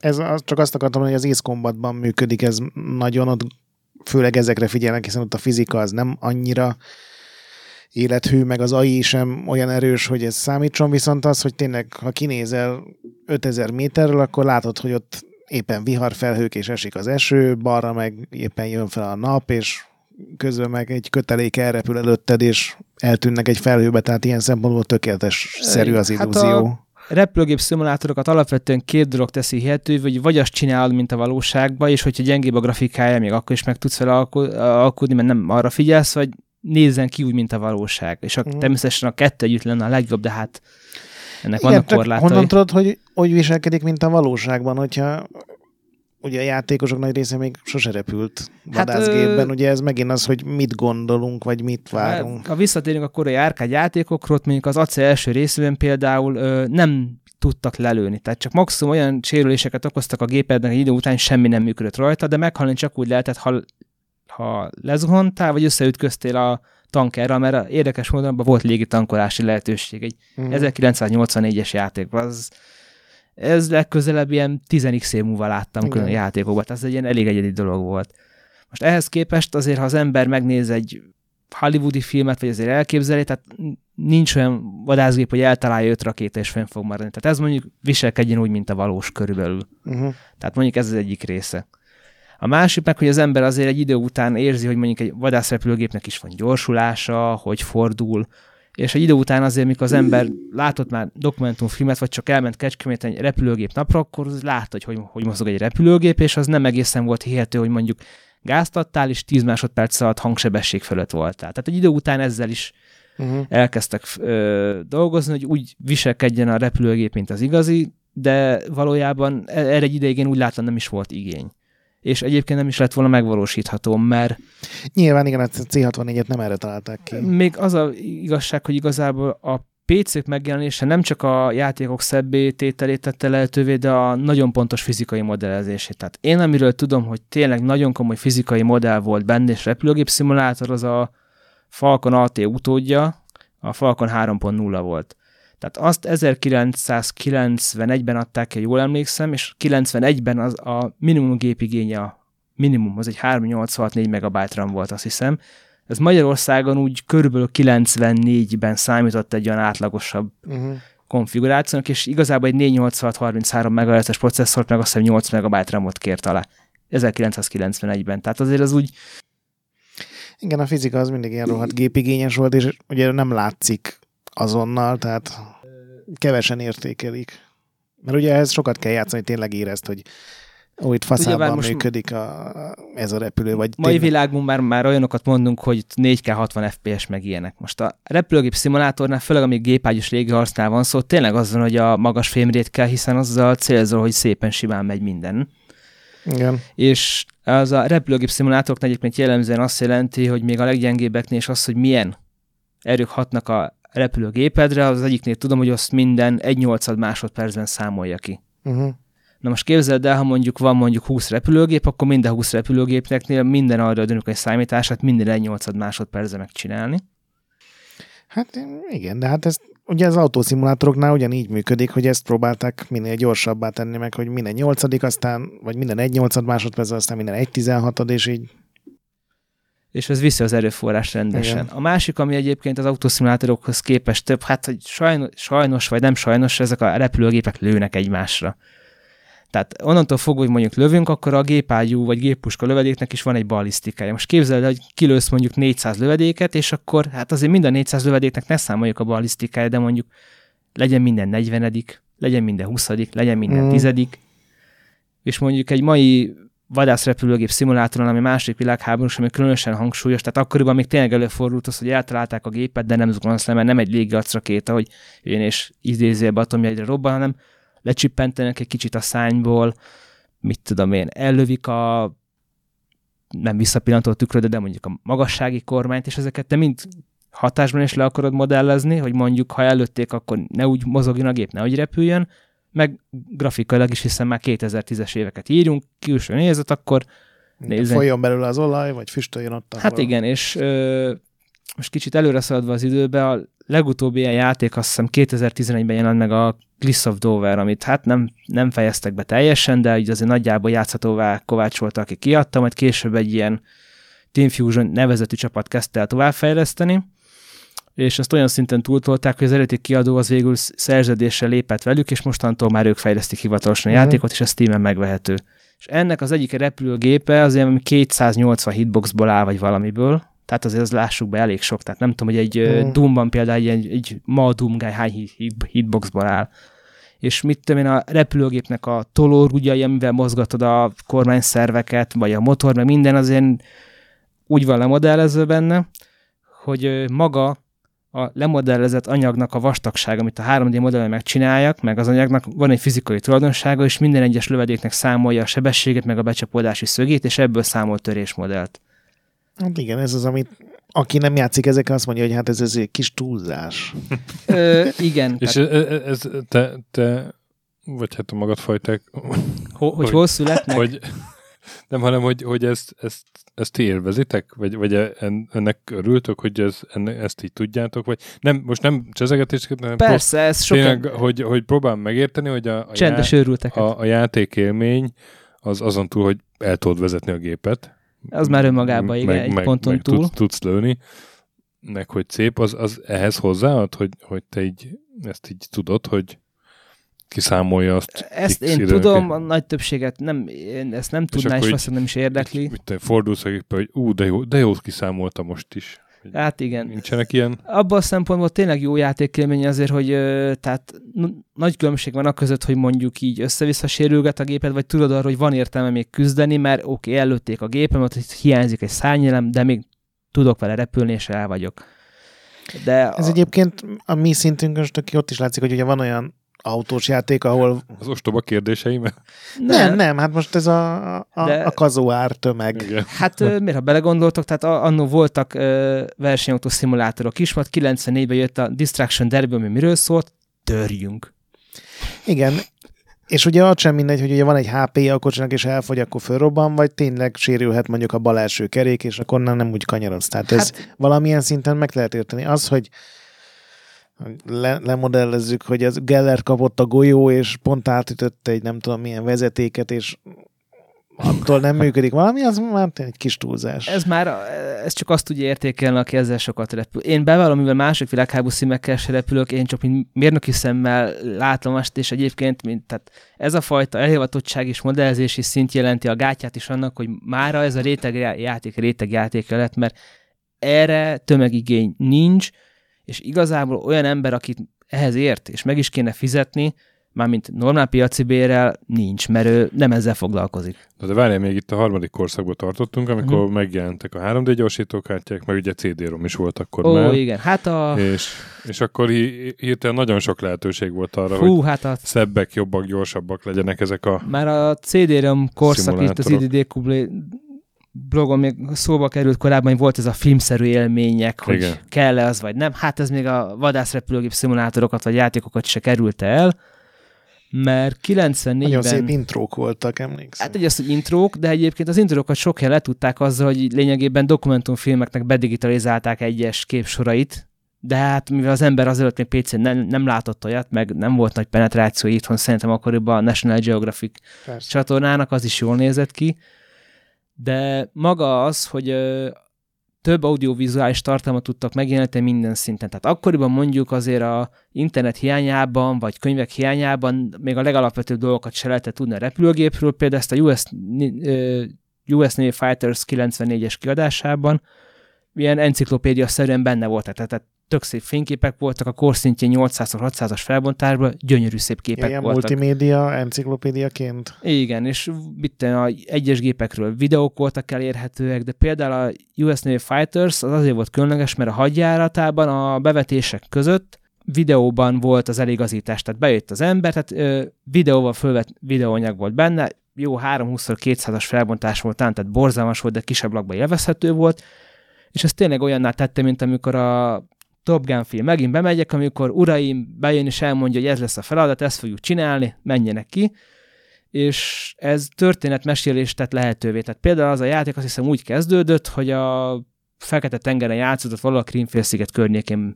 És az első bevetés az volt, hogy valami állam van Ukrajnába, és a ukrán államelnök mit tudom, milyen ír 96-oson, vagy nem tudom, menekül, és vadászgépek küldözik, és le kell lőni a vadászgépet. Fölszállsz, megteszed, és a következő bevetésnek az egész cselekménye ebből következik. Tehát igazából egy ilyen küldetéseként elmesült, mesélt egy ilyen polgárháborús történet, amiben ilyen átvezető videó intrók is voltak. Tehát a CD-rom előtt ezt maximum kiírták két sorba, hogy államelnök meghalt, megbukott van.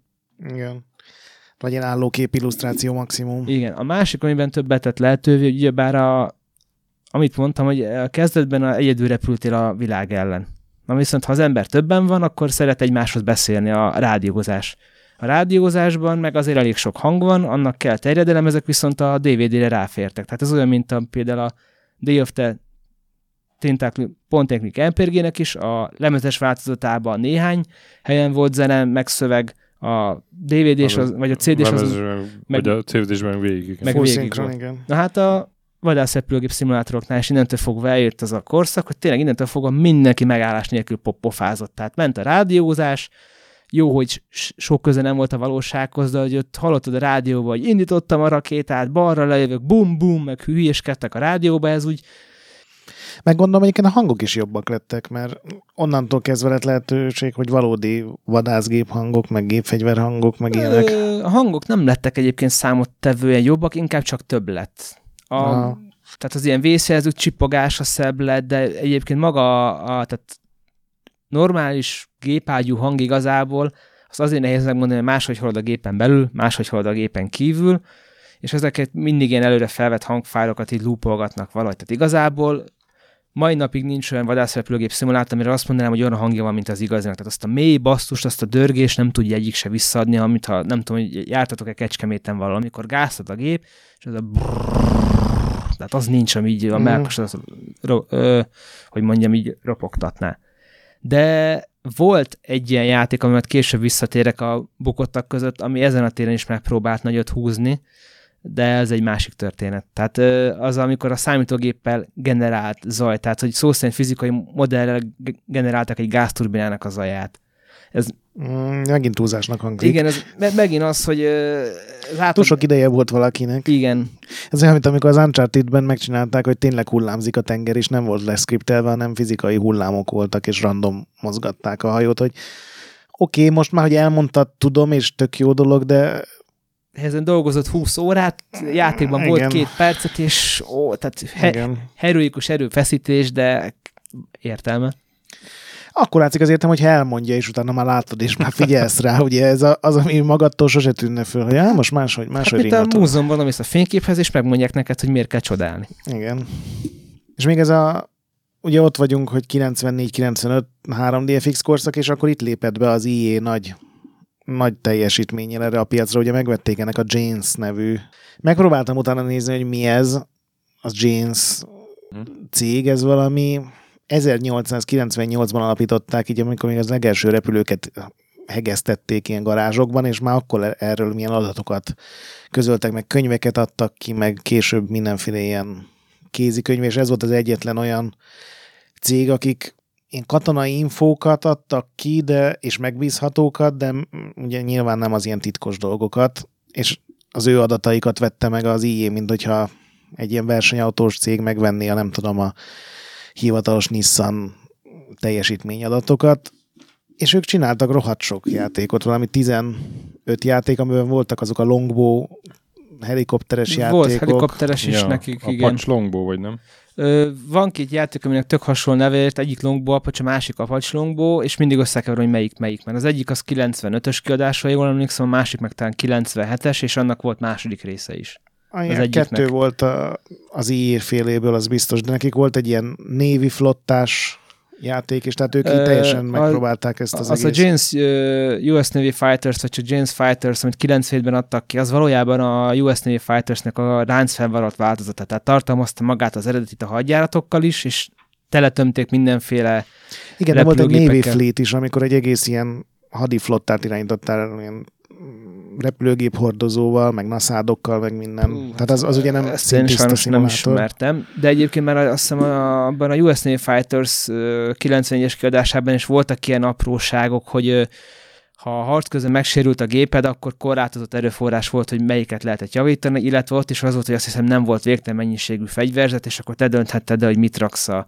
Ja. gépre, de ez is olyan volt, hogy nem egészen volt rá, és tehát mondjuk a gépből ki lehetett szerelni a géphagyót és a rakétát tenni azt hiszem a helyére, az úgy nem egészen tükrözi a valóságot, hogy finoman fogalmazzak. Sose tennék ilyet. Nem, még tehát igazából ez volt a másik ilyen fejlődés történet a szimulátornak, hogy mennyire pontosan modellezünk le egy adott gépet. Tehát kezdetbe adsz el, névtelen gép, van rajta ilyen rakéta, olyan rakéta, gépágyú. Tehát ott azért már megkülönböztették azt, hogy mondjuk repülőgépekre röjjünk gépágyúval, meg légiarcrakétával, földi célokra, meg levegő földrakétával.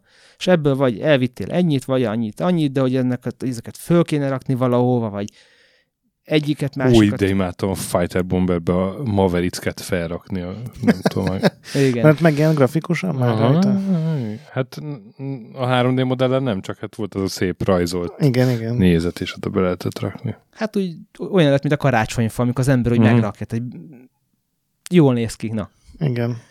És aztán végül ez is oda vezetett, hogy mondjuk a korábban említett ATF játékban is, abban is egyébként ilyen dinamikus hadjárat volt, mint az AC-ban, tehát külső nézetes, olyan, mint az Afterburner hátulról nézted magad, de annak is pont olyan dinamikus hadjárata volt. Tehát Mhm. véletlenszerűen lepakolt szigetek, és a bevetések után leszálltál, és te fegyverezheted újra a gépet. És ha azt akartad, hogy több légierc rakéta, akkor abból vittél többet, de akkor ö, kevesebb földlevegő rakétát vitt, és azt hiszem még tömege is volt ezeknek, és ha túlterhelted a gépet, akkor nem vihettél annyi üzemanyagot.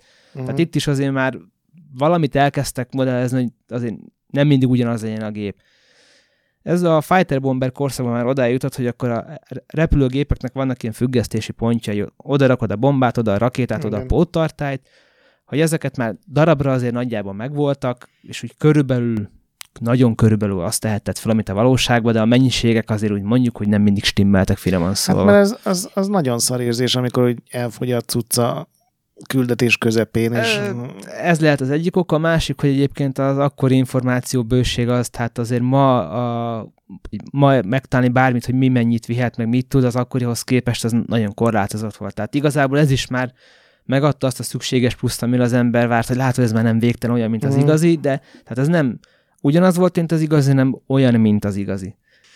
igen, hát egyébként szerintem ez a jó, amikor nagyon hasonló, de még azért játszható marad. És 93 környékétől kezdve egyébként kisebb-nagyobb botlásokat leszámítva már tényleg az volt, hogy azért, ha amikor egy gépet modelleztek, mint például a 93-as tornádó, tehát tényleg az összes függesztési pont, most nem emlékszem, lehet, hogy kisebb hibák voltak benne, de alapvetően, tehát ugyanannyit vihettél, amit a valóságban, és csak ugyanoda tehetted. Na és akkor a Jane szimulátorok ezeket így tökére vitték, vagy? Hát az már, azok már minden szempontból hardcore voltak, egy-két néhány apró botlás leszámítva, tehát például mondjuk ez a US Navy Fighters, ez ilyen sajátos hibrid volt, mert a repülőgépek úgy mozogtak, mint az igaziak, már olyanok is megjelentek benne, hogy mondjuk a nehézségi túlterhelés hatása a pilótára, hogy akkor így elszürkül a látásod, tehát elsötétül a képernyő, hogyha túl sokáig vagy ilyen nagy túlterhelési fordulóba. Ez egyébként már az 1990-es retaliátorban is benne volt, mm. hihetetlen módon. Tehát vannak ilyen dolgok, amik nagyon korán megjelennek akár egy arcade játékba is, eltűnik, és mit 7 év múlva elővesz egy hardcore szimulátor mm. is, jobban, szebben modellezve.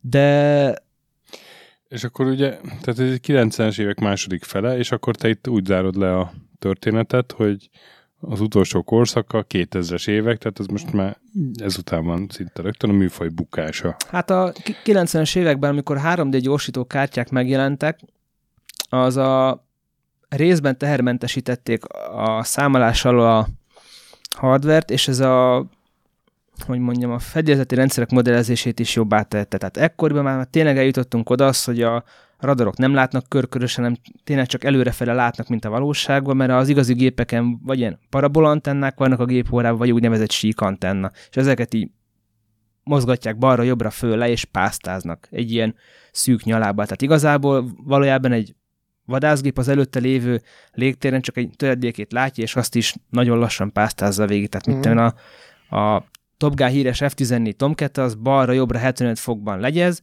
és mondjuk fölle ilyen összesen ilyen 10 fokos zónát fog át. Tehát, hogyha mondjuk nagy távolságban nézzük, ez tényleg a tengertől a 20 kilométeres magasságig átfog minden, csak ez 14 másodperc alatt pásztázza végig. Tehát gyakorlatilag onnantól fogva, hogy egyszer elindult, és visszamegy a radar helyére, az 14 másodpercig nincs róla új információd.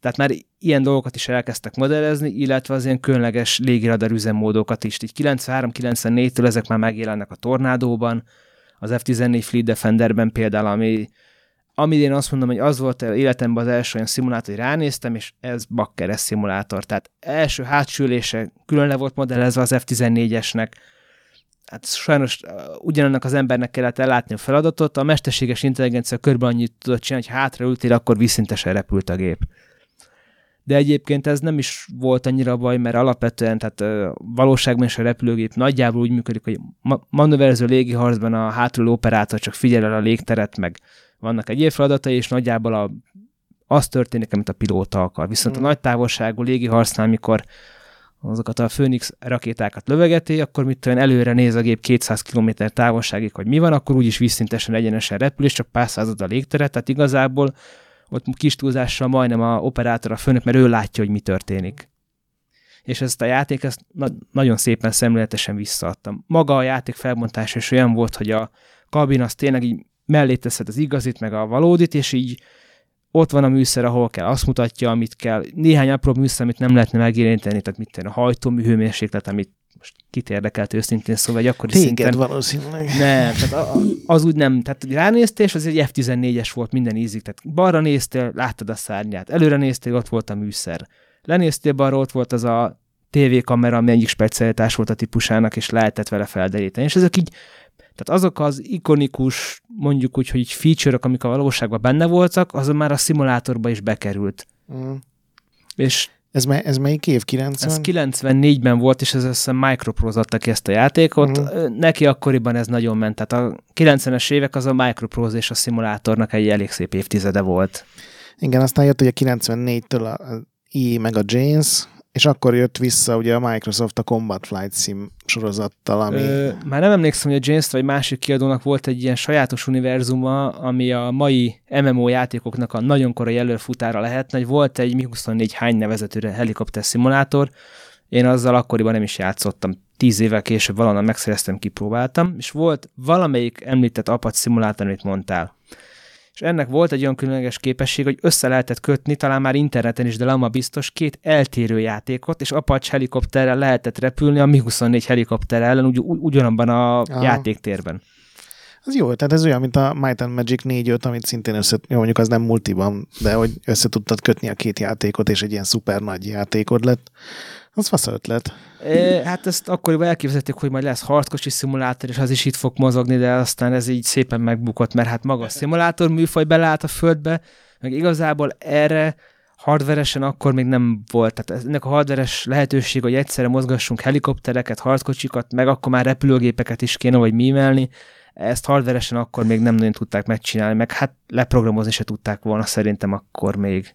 Igen, meg ugye PS3-on talán, vagy már PS4-en lett volt az, hogy tudod, az EVE Online, az a sci MMO, és annak csináltak az a Dust 514 ja, néven egy ilyen földi harcos játékot, és abban is az volt a koncepció, hogy fönt a random játékosok is beszállhatnak a csatába úgy, hogy hoznak új, nem tudom, egységeket, meg járműveket, meg minden, és ott sem sikerült megcsinálni, pedig ott már nyilván sokkal több tapasztalat is volt, multis tapasztalat, meg Spoiler sokkal több... veszély egyébként ez az időszak már ezt a célt, amit akkor megálmodtak, ezt most a DCS World már nagyjából kezdi hozni. Nem minden részen hardcore szimulátor, de tudja. Tehát azért ez az ötlet, ez úgy reálissá vált, csak úgy laza 20 évvel később. Uh-huh. Hát igen, nagyot álmodtak. Na és akkor itt a, te miért, emleg, miért emlegetsz bukást a jegyzeteidben? Tehát hát, igazából ö... inkább az, hogy a játékosok fordultak el az egész műfajtól. Nem, szerintem nem. nem. Én bevallom, én ezt soha nem tudtam kideríteni, hogy mitől lehetett ez a törés, hogy ö, eljött az a pont, amikor a kiadók belátták, hogy ezt fejlesztési kapacitással pénzzel nem lehet bírni, azt tudom, hogy az utolsó nagy és tényleg igazán masszív repülőgép szimulátor, amit én ismerek, az a Falcon 4.0, azt azt hiszem több mint négy évig fejlesztették, ami azért a 90-es években elég soknak számított, és azért ilyen 50-100 ember körüli ember dolgozott rajta, és hiába adtak el, hát nem tudom, ezt értetek, valami egy milliónál bőven többet, még így is azt hiszem a játék egy hogy megbukott, és olyan bugosan jelent meg, hogy az, tehát ha ezt most adnák ki, akkor az Anthemhez képest, vagy bármihez képest ez egy olyan játék lenne, hogy ah, két szinten lejjebb. Igen, de, de aztán azt visszahozták, mert jól tudom, a Falcon 4.0-nak a tehát az még létezik az a játék, csak már más néven, de Ó, ugyanaz hát igen, az engine. ez egy nagyon hosszú történet, erre majd a bukás korszakában térnek inkább majd vissza. Ott, ott járunk. Várj, én, én találtam egy Computer Gaming World cikket 99 nyaráról, ami arról szól, hogy az EA előtte a James A10 Warthog fejlesztését, ami nyilván ugye megint erre a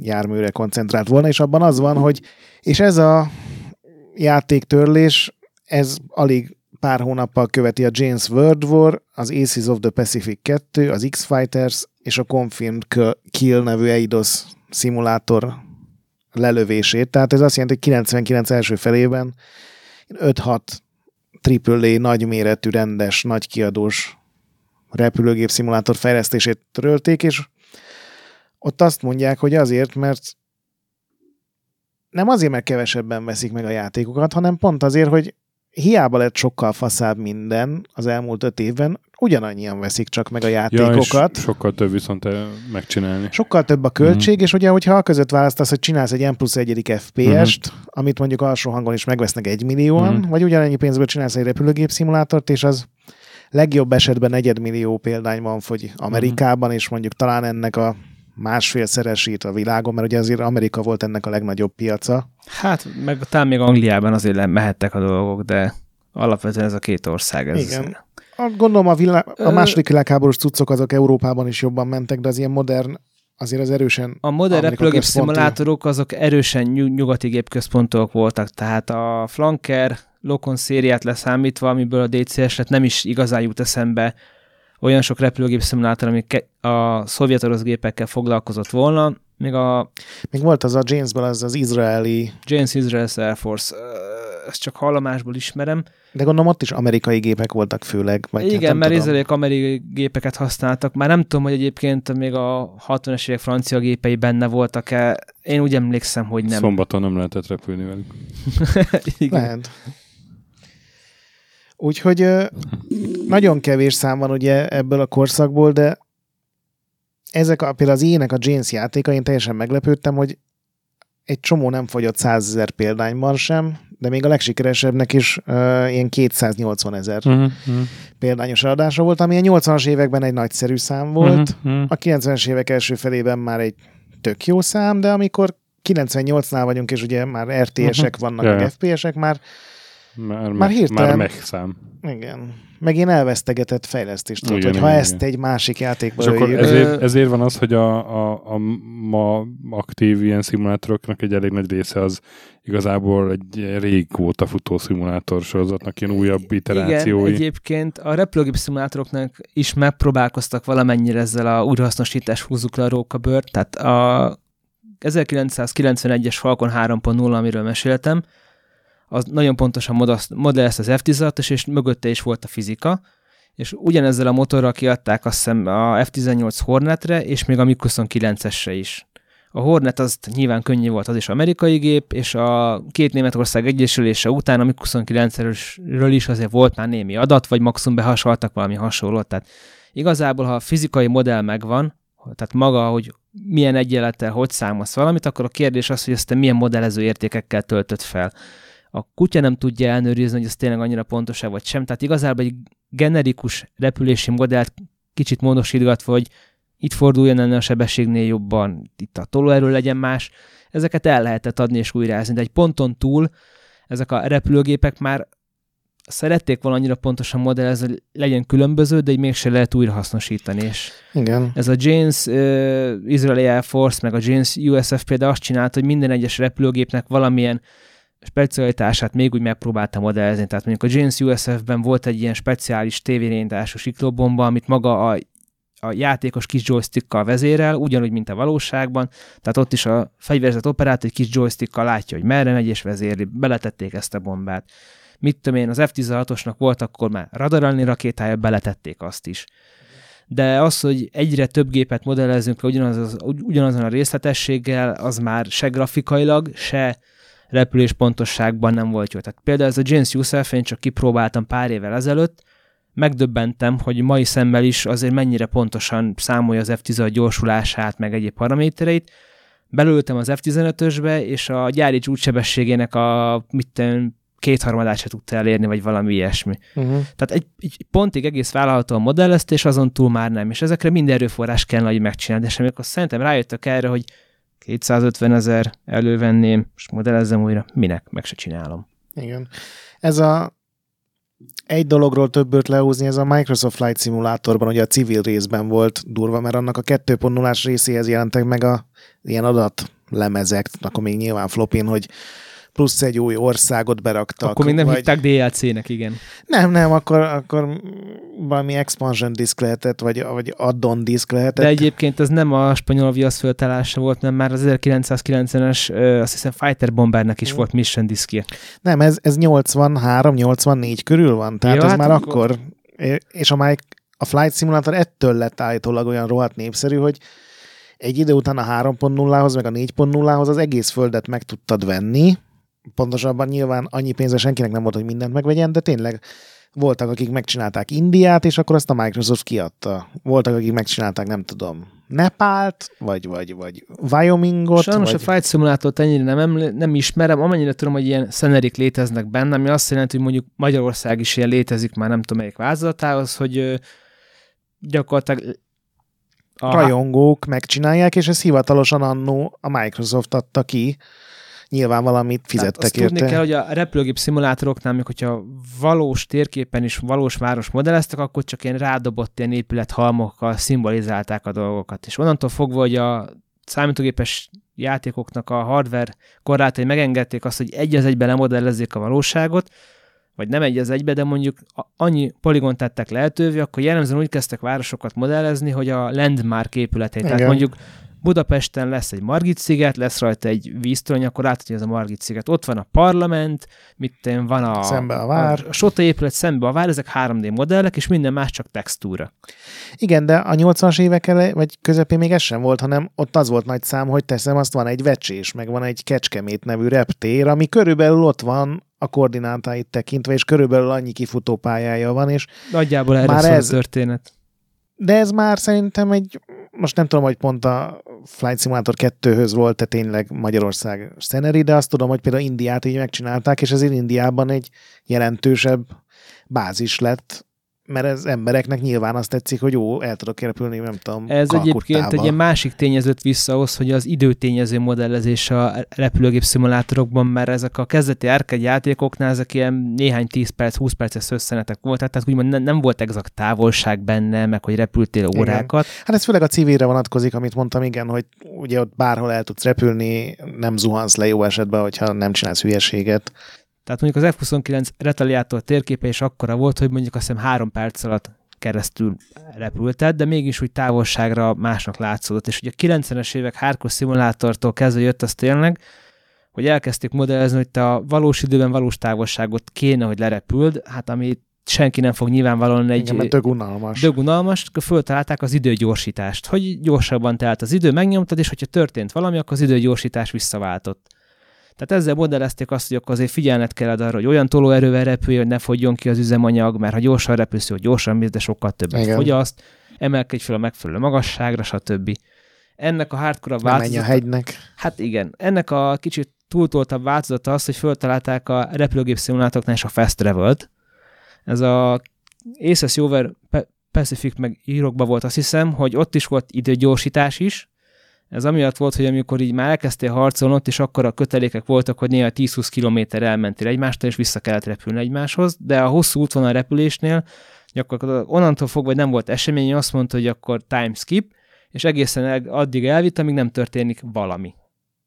És ez, ez az ilyen hardcore közösségben ez nem menő? Tehát ez megvetendő dolog? Ez tényleg azért volt annyira unalmas, mert ez a csendes óceáni harc szintén a valóságban tényleg az volt, hogy felszálltál, én, egy nagy hatósugarú vadászgéppel repültél három órát, és tényleg nem történik semmi, és Hát ennyire a Desert Booster is játszhatná akkor. Igen, körülbelül. meg hát a másik világháborús gépekben nem volt robotpilóta se. Tehát ott az, most az, hogy három óráig fogd a joystickot, és brrrr, Jó, de ugye vannak ezek a most rohadt menő kamionos szimulátorok, ez az Eurotrack, az, meg igen, ezek. tudtam, hogy ez fog jönni.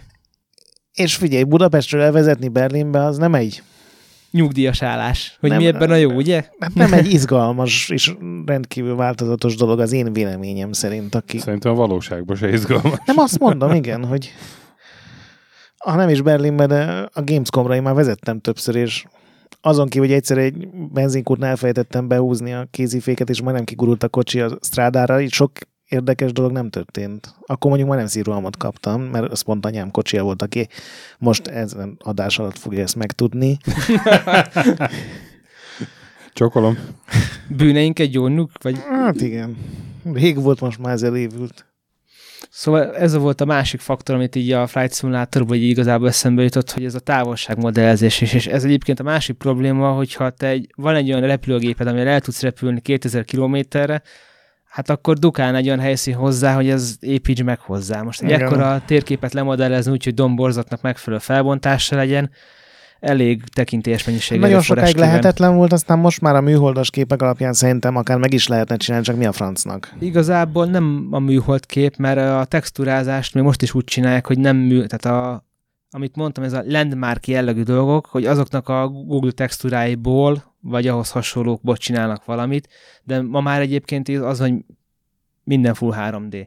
Tehát volt olyan átmeneti játék, szimulátor időszak, mikor textúrával próbáltak mindent megoldani. Tudom, de, de már vannak műholdas magassági adatok is szerintem, amit lehet egy az egybe egy editorba rakni, mert szerintem pont Igen. az Ace Combatok így csinálják, hogy nyilván kitalált Ilyen vidéken játszódnak, de 15 valós... méteres pontosságú, Igen. vagy nem tudom valami, de most az, hogy ebből te milyen pontosságot választasz, meg csináljál meg, ez iszonyatosan sok babra munkával járt annó.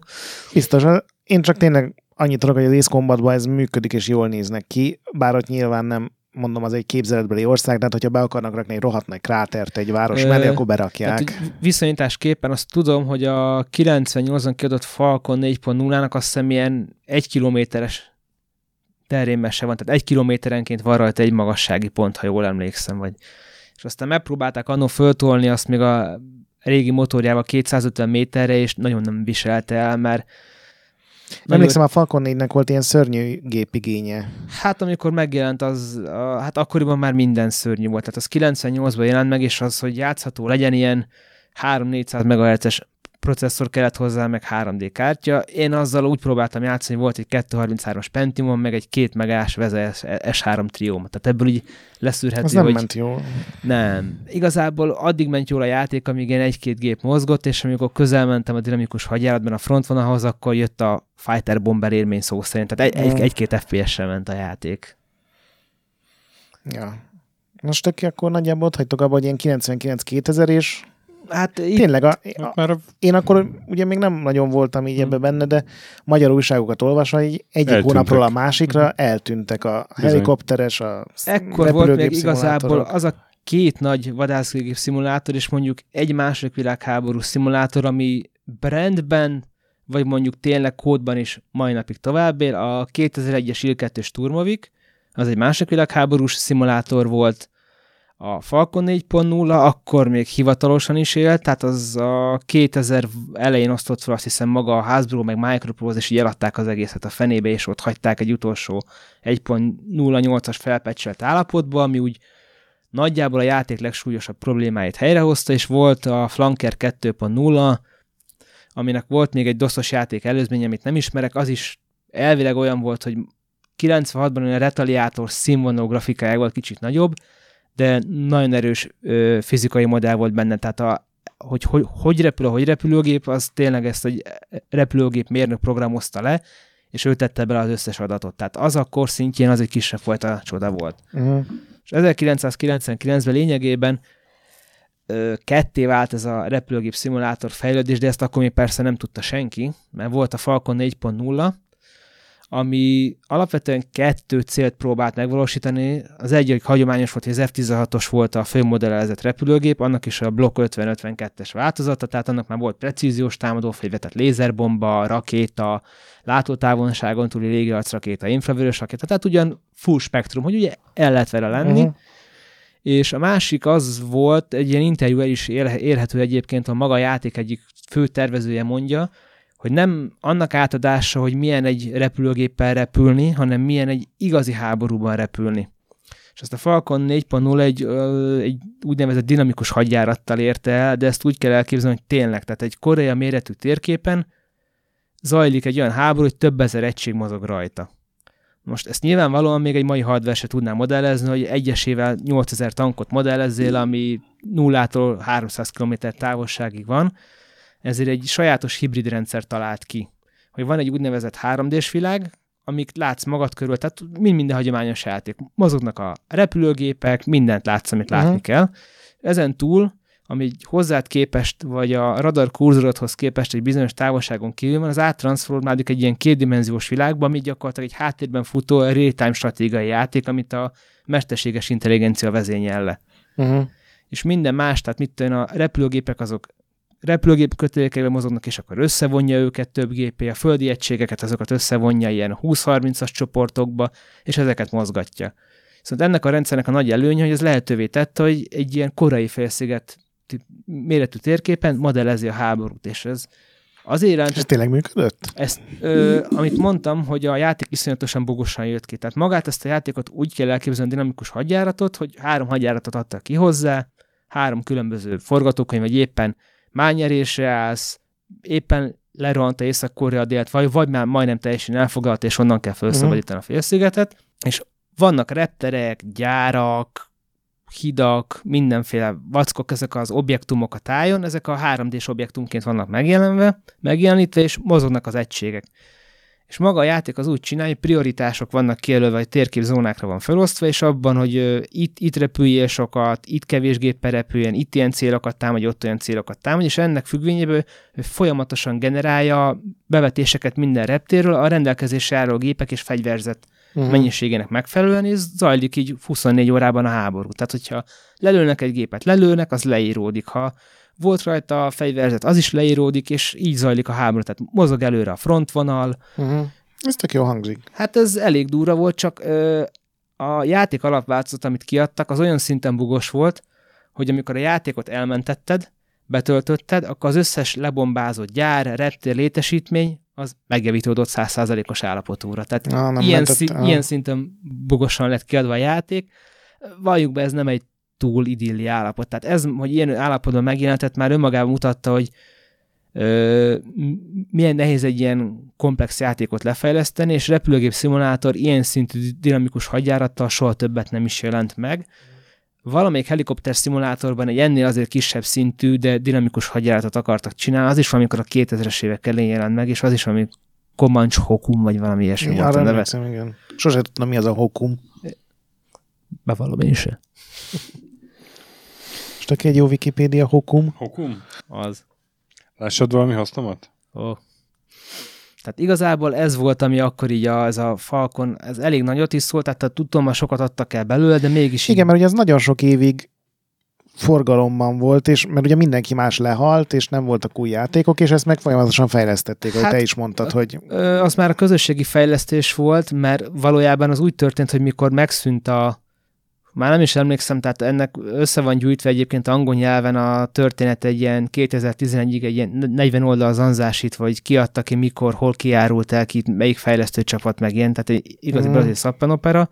Az egész történet úgy indult, hogy már valami stúdiót is átköltöztették valahonnan valahova, és valaki az utolsó munkanapján, mai napig nem tudják, hogy kicsoda, az a játék teljes forráskódját ö, kirakta az internetre, ja, és innentől fogva a közösség az úgy eléggé rácuppant, és ö, ezt olyan szinten fejlesztik, hogy ez mai napig élő fejlesztett kódváltozata van, ennek az a Benchmark Sims csapat által, és mivel a játékot 94 táján kezdték el fejleszteni, igen jó esély van, hogy ez ma talán az egyik legöregebb játék, amit egy 1994-es kódból mind a mai napig még fejlesztenek. Igen. Tehát ugyanban az eredeti kódból. Persze, hát azért túl sok minden már nem eredeti benne, igen, hát az, gondolom az engine alapjai, meg pár fizikai dolog talán még. De azt nem tudom, nem tudom meg, hogy miről nevezték el ezt Hokumnak.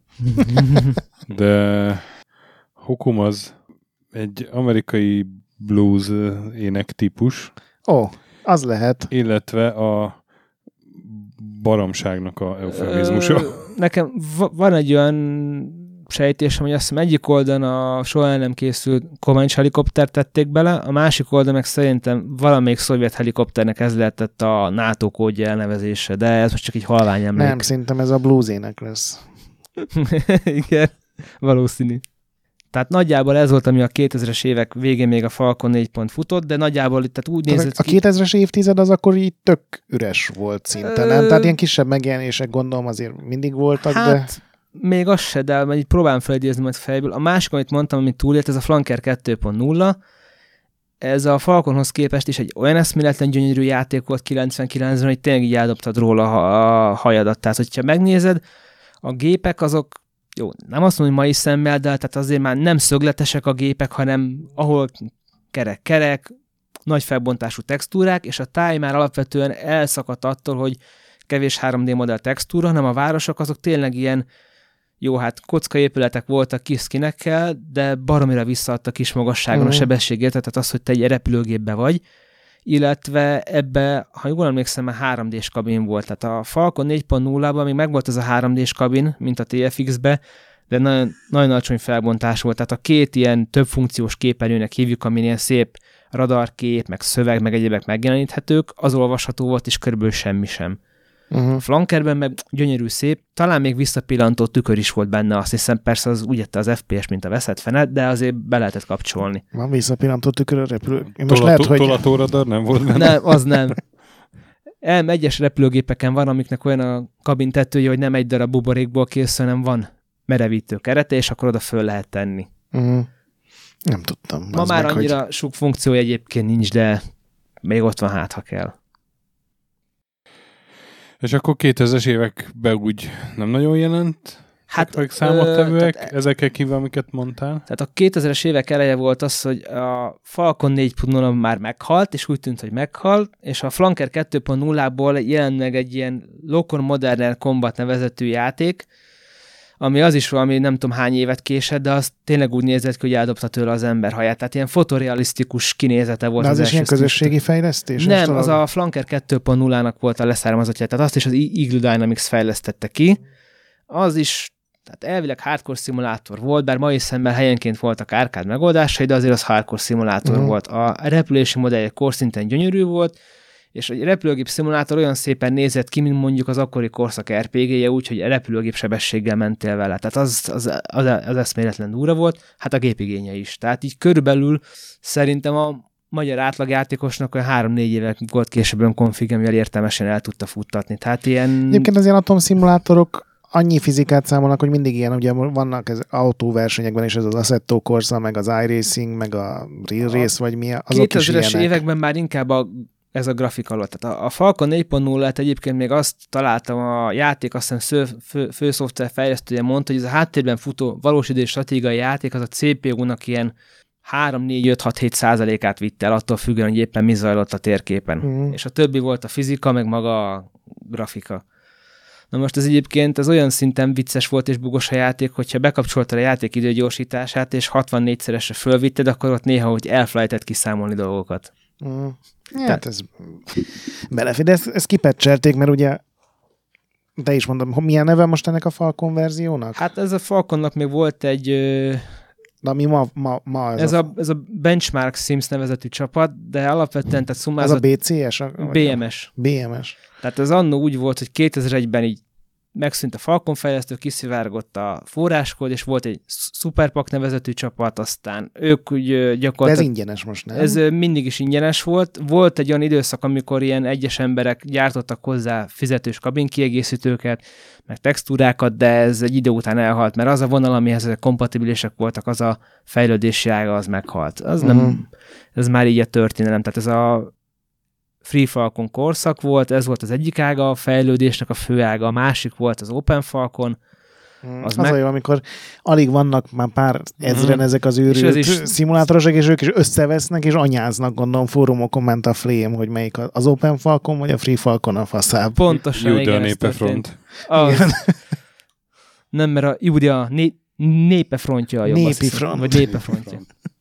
És ott ül egyedül, na. Köpködő. Az köpködők, pontosan. És az, És volt, akkor a, a, az, izé a True, az Open Falcon a True? ne, az Open Falcon is megszűnt, mert egyébként olyan Mert vicces, összevesztek. Hát olyan dolgok voltak egyébként, hogy ezeket úgy fejleszgették a játékokat, hogy voltak ilyen belsős teszterek, ez ilyen virtuális századok, és menetrendszerűen szivárogtak ki dolgok, és az egyik az megzsarolta az egyik társaságot, hogyha nekem nem adjátok ide a legújabb vázatot, akkor én kiszivárogtatom, ők erre meg azt mondták, hogy jó, kiadjuk jelen állapotban, itt van, vigyétek, és mi feloszlottunk, csá. Is, is, Isten veletek, Ez ennyi. ilyen World of Warcraft magyar klánok jellegű Igen? eljárás, igen, ott is hajlamosak az emberek több pártra szakadni. És aztán ugye Hát a Falconnak egyébként volt még egy hivatalos kiadása, a 2005-ös Light Force, tehát az egy fizetős kiadott játék volt, amit a Lead Pursuit, vagy nem tudom, hogy hívták, aki annó kiadott. Az lényegében az volt, hogy ott is az volt, hogy amikor a Falcon megszűnt, akkor a, voltak bizonyos emberek, meg megszereztek ilyen-ilyen jogokat, és ki akartak adni abból is még ilyen fizetősebb változatot, amit ö, Operation Infinite Resolve lett volna. És az úgy készült volna, hogy an, az, annak cserébe, vagy fényébe, vagy nem tudom, hogy állapodtak meg, engedték dolgozni az egyik ilyen fejlesztő csapatot, hogy minden, amit majd csinálnak, azt ingyen át kell adniuk a jogtulajnak, és majd ő azzal kiadhatja a fizetős játékot, és akkor ott is a fi- fizetős tulaj, mikor ezt aláírták, elkezdett bekeményíteni, hogy bárki, aki letölti ezt a valamit, bepereljük meg anyám kín, és onnantól fogva ez azt az egyességet is valahogy fölbontották, és lényegében ebb, ebből lett az Light Force valahogy, hogy az akkori egyik ilyen szuperpak változatot, ami elérhető volt, azt kalapálták át, úgyhogy lecseréltek egy csomó textúrát, meg egyebeket, de azért benne maradt egy olyan csomó olyan 3D modell, amit még akkor csináltak meg, ami ingyenes volt, és Mm. ebből is prüszköltek néhányan, de nem perelték be őket, de itt már látszott az a történet, hogy ebből fizetős játék többet már nem nagyon lesz. Tehát az 2001-ben megjelent, pecselgették még talán egy évig, és így elhalt az egész. Az azért volt egy jó változat egyébként, hát 2005-ben már azért a multis világot éltük, a játék multiplayer kódját azt nagyon laporírozták, tehát az tényleg olyan szinten mozgott, hogy az egy korszak szinten ez teljesen vállalható, tehát nem laggolt, nem bugzott, nem hány, esett hány fős egy ilyen modern szimulátor Hát multi? mi, amit most megpróbáltuk ott repülni az Light Force-ba, 16 emberrel azt hiszem voltunk, és teljesen akadásmentesen ment, tehát teljesen sima mozgás volt, akár 20 km per órával repültünk egymáshoz képest, akár 2000-rel. Tehát ez Mm. azért nem kis kihívás, de megcsinálták és működött. Ugye akkor a 2000-es évek az volt a mélypont, gondolom, és aztán a 2010-es évek, ami már még nem retro azért annyira, de Hát ott nem. megint volt egy ilyen kisebb fellendülés, főleg az ilyen közösségi fejlesztés. Hát nem a ez Falcon vonal az tovább élt, illetve a Loco Modern Combatot azt átnevezték Digital uh, Combat Seriesre, aztán DCS Wordnek lett már a neve hihetetlen, tehát kibővítették, és az lényegében ennek a Loconnak a még szebb, még jobb, még nagyobb változata, ahol már úgy működik az egész modern rendszer, hogy van a DCS Word alap, ami ingyenes, abban azt hiszem a P51 Mustangnak a kiképző változatával lehet repülni, meg még egy ősrégi géppel a Tehát néhány szart időszakból- a segged alá raknak, hogy Hát kör, megnézheted, hogy körülbelül hogy néz ki a játék, nagyjából mit tud, és akkor ezek után modulokként meg lehet venni egyes repülőgépeket, meg egyes feature-eit a játéknak, amiből helyenként egész ér- érdekes mémek születtek. És ez ilyen múlt is főleg, vagy ebben is van A valami? DCS World az nagyon keményen alapoz a multira, mert a DCS-nek a fő sajátossága, hogy nincs benne dinamikus hadjárat. Mm. Magát a lokont és a flankert is statikus küldetésekkel adták ki, ez az igazi 90-es évek retro, hogy lerepülött, ha nem sikerült, előről kezdve ugyanazt a bevetést, lerepülött, ha sikerült, akkor mész tovább a következőre.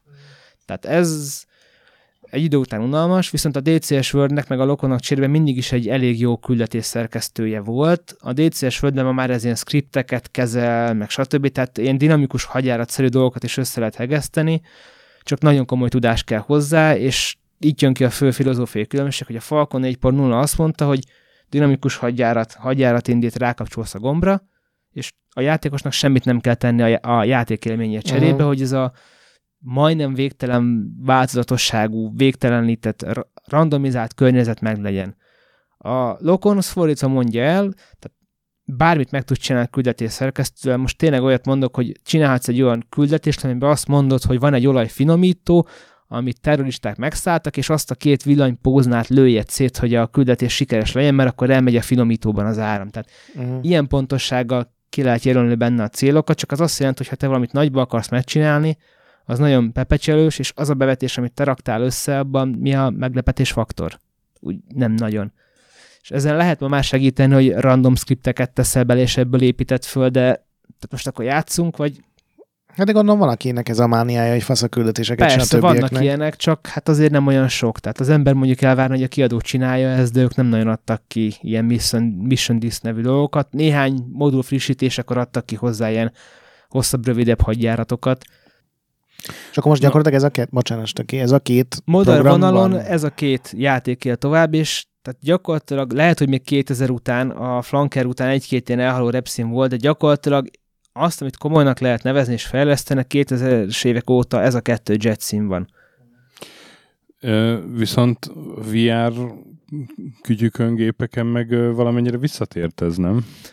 Hát a VR-nak a nagy problémája az, hogy én nem vagy, lát... azok, vagy azok nem akciószimulátorok, hanem inkább ilyen nézelődősek? A DCS World az VR támogatott, és Mhm. én azt egyébként ki is tudtam életemben egyetlen egyszer próbálni, de nem a full felbontású Oculus Riften, hanem az egyel Mhm. korábbi változaton, és nem volt túl magas a framerate, mert valami frissítése volt beállítva, de a DCS Worldnek a Las Vegas térképén, tehát ahol a full Las Vegas benne van, tehát magas épületek, Mhm. minden, azt ki tudtam próbálni, hogy egy helikopterrel is bohóckodtam, meg a Su-25-össel maximális sebességen 900 km per órán, így a stripen így végig húztam, megfordulgattam.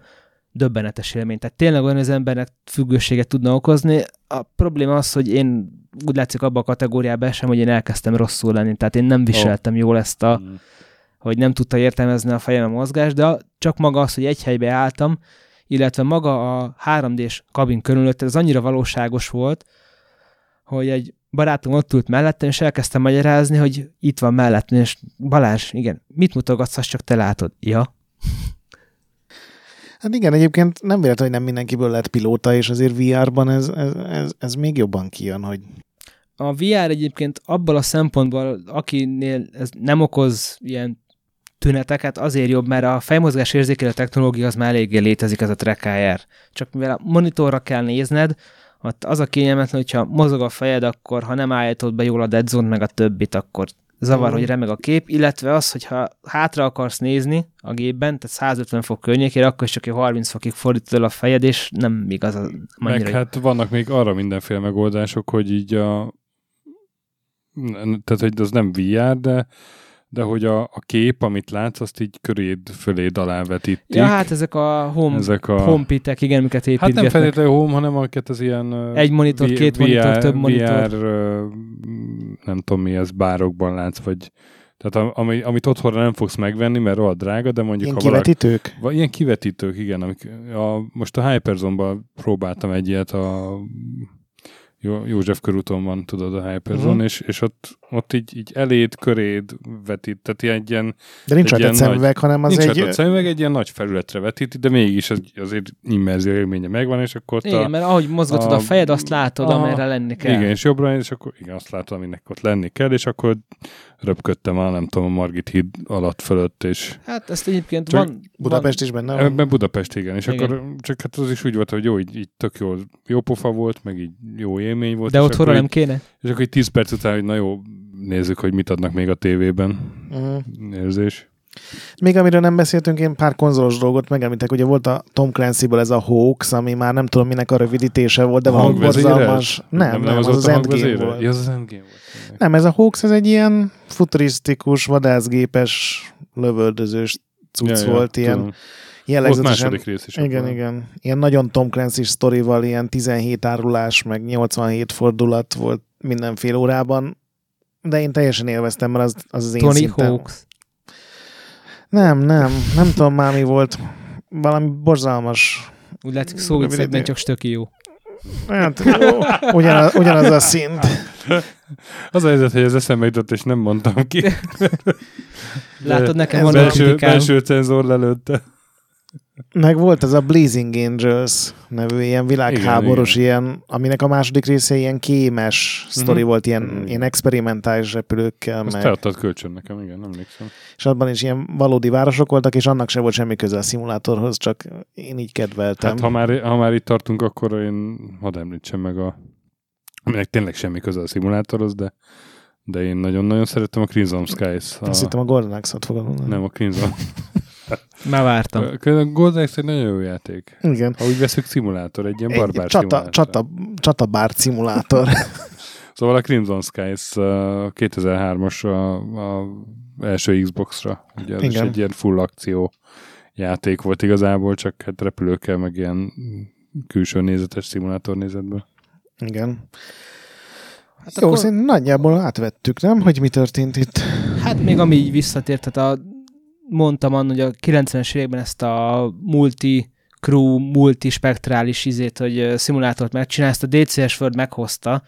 De az Mert- mit jelent, hogy alul tankkal is játszanak? Igen, vagy? tehát van hozzá egy olyan kiegészítő Combine Arms, hogy már járműveket is lehet benne vezetni, meg mit váron indítható rakétát indíthatsz az emberrel. Ez de nincs... ezt a Battlefield is tudja. Hát ez Na Na de- körülbelül ilyen szinten van kidolgozva, de nem ez a fő vonás, hanem igazából, tehát már el lehet játszani a harctéri parancsnokot, hogy vannak ezek a földi célokat megjelölő emberkék, ezt is már csinálhatja ember, és lehet rádiózgatni. Tehát te ott mondjuk három haveroddal tankkal kergeditek egymást, és jön egy bombázó, és Amit ember vezet, és akkor haverod mondja, hogy épület sarkára most fogunk ott jön, meghalni. és akkor jö- jön a bomba, és rásik fölülről. Tehát ezt így online lehet tolni. De aki tankban van, annak így nem sok sikerélmény lehet, nem? Valóban hogy... nem, hanem ezért úgy csinálják, hogy általában van egy szárazföldi parancsnok, lehet tudtam el ezt csinálni, hogy te csak a egységeket mozgatod, tehát azok is Mm. így összefogod, és mondod, hogy foglald el azt. Mert mivel a játékos dinamikus hadjárat nem készült, ezért webes felületen csináltak valami hasonlót, hogy a játékban lerepült eseményekből számol ez a webes felület valamit, és ennek megfelelően frissíti a térképet. Készült Mhm. valami ilyesmi dinamikus hadjárat jellegű hozzához is. Egyébként mondtad a Battlefield, az is tele van Egyéb- szimulátor pillanatokkal, Igen. hogy kiugrasz a repülőből, zuhanás közben lesznájpolsz valakit, és a zuhanó repülődbe utána beugrasz még. Tehát ez szerintem ez egy True Mind- story. mindennapos A World of Planes is ilyen. World of Warplanes, igen. Vagy Warplanes, igen. Ez a World of sorozat egyébként abból a szempontból, ö, hát én nem mondanám, hogy azért olyan nagy fantasztikus erénye, de maga az összes légarc meg a háborúnak azért az a jellege, hogy ez egy tömeges valami. És egészen más dolog egy mesterséges intelligencia ellen idézővel bohóckodni, mert egy ponton túl egyébként nagyon hihető illúziót tudnak kreálni azzal, hogy egyszerűen annyi változó van, hogy a játékos nem tudja, mi zajlik körülötte, és ezáltal egész intelligensnek tűnik az, ami baromság is, mert Nem Persze. tudod, hogy mit csinál, csak úristen, ez itt van mellettem. Biztos rám vadászik. Nem, csak ott repültem melletted véletlenül, de olyan, mintha. Igen. És ezek az online játékok azért elég jól visszaadják például, tehát a, a második világháborús korszak ebből a szempontból szerencsésebb, mert nagyon kis légtérbe, kisebb a gépek sebessége, csak géppuskával tüzeltek egymásra. Hát meg nincsen ilyen, hogy horizont mögé lövő rakéta, meg ilyen Be- trükkök, ugye? Igen, hát mondjuk az olyan rakéta nem nagyon van, de azt jól látod, tehát, hogy sok embert össze lehet zárni kis helyre, és visszaadja azt a dinamikusságát, ami az igazi légi harcnak volt. Tehát Mhm. például, amit az angol csata idén, amikor jött a 100 német bombázó, meg ment a 30 vadászgép, ezt ma már vissza tudják adni, és maga az az élmény, ennyi mindenre kell figyelni, ennyi minden történik körülötted, a háború, káosza, ezt baromi jól visszaadja, és maga az a szint, amit belő irányítás, modellezés szintjén, az tömegek számára elérhető és élvezhető.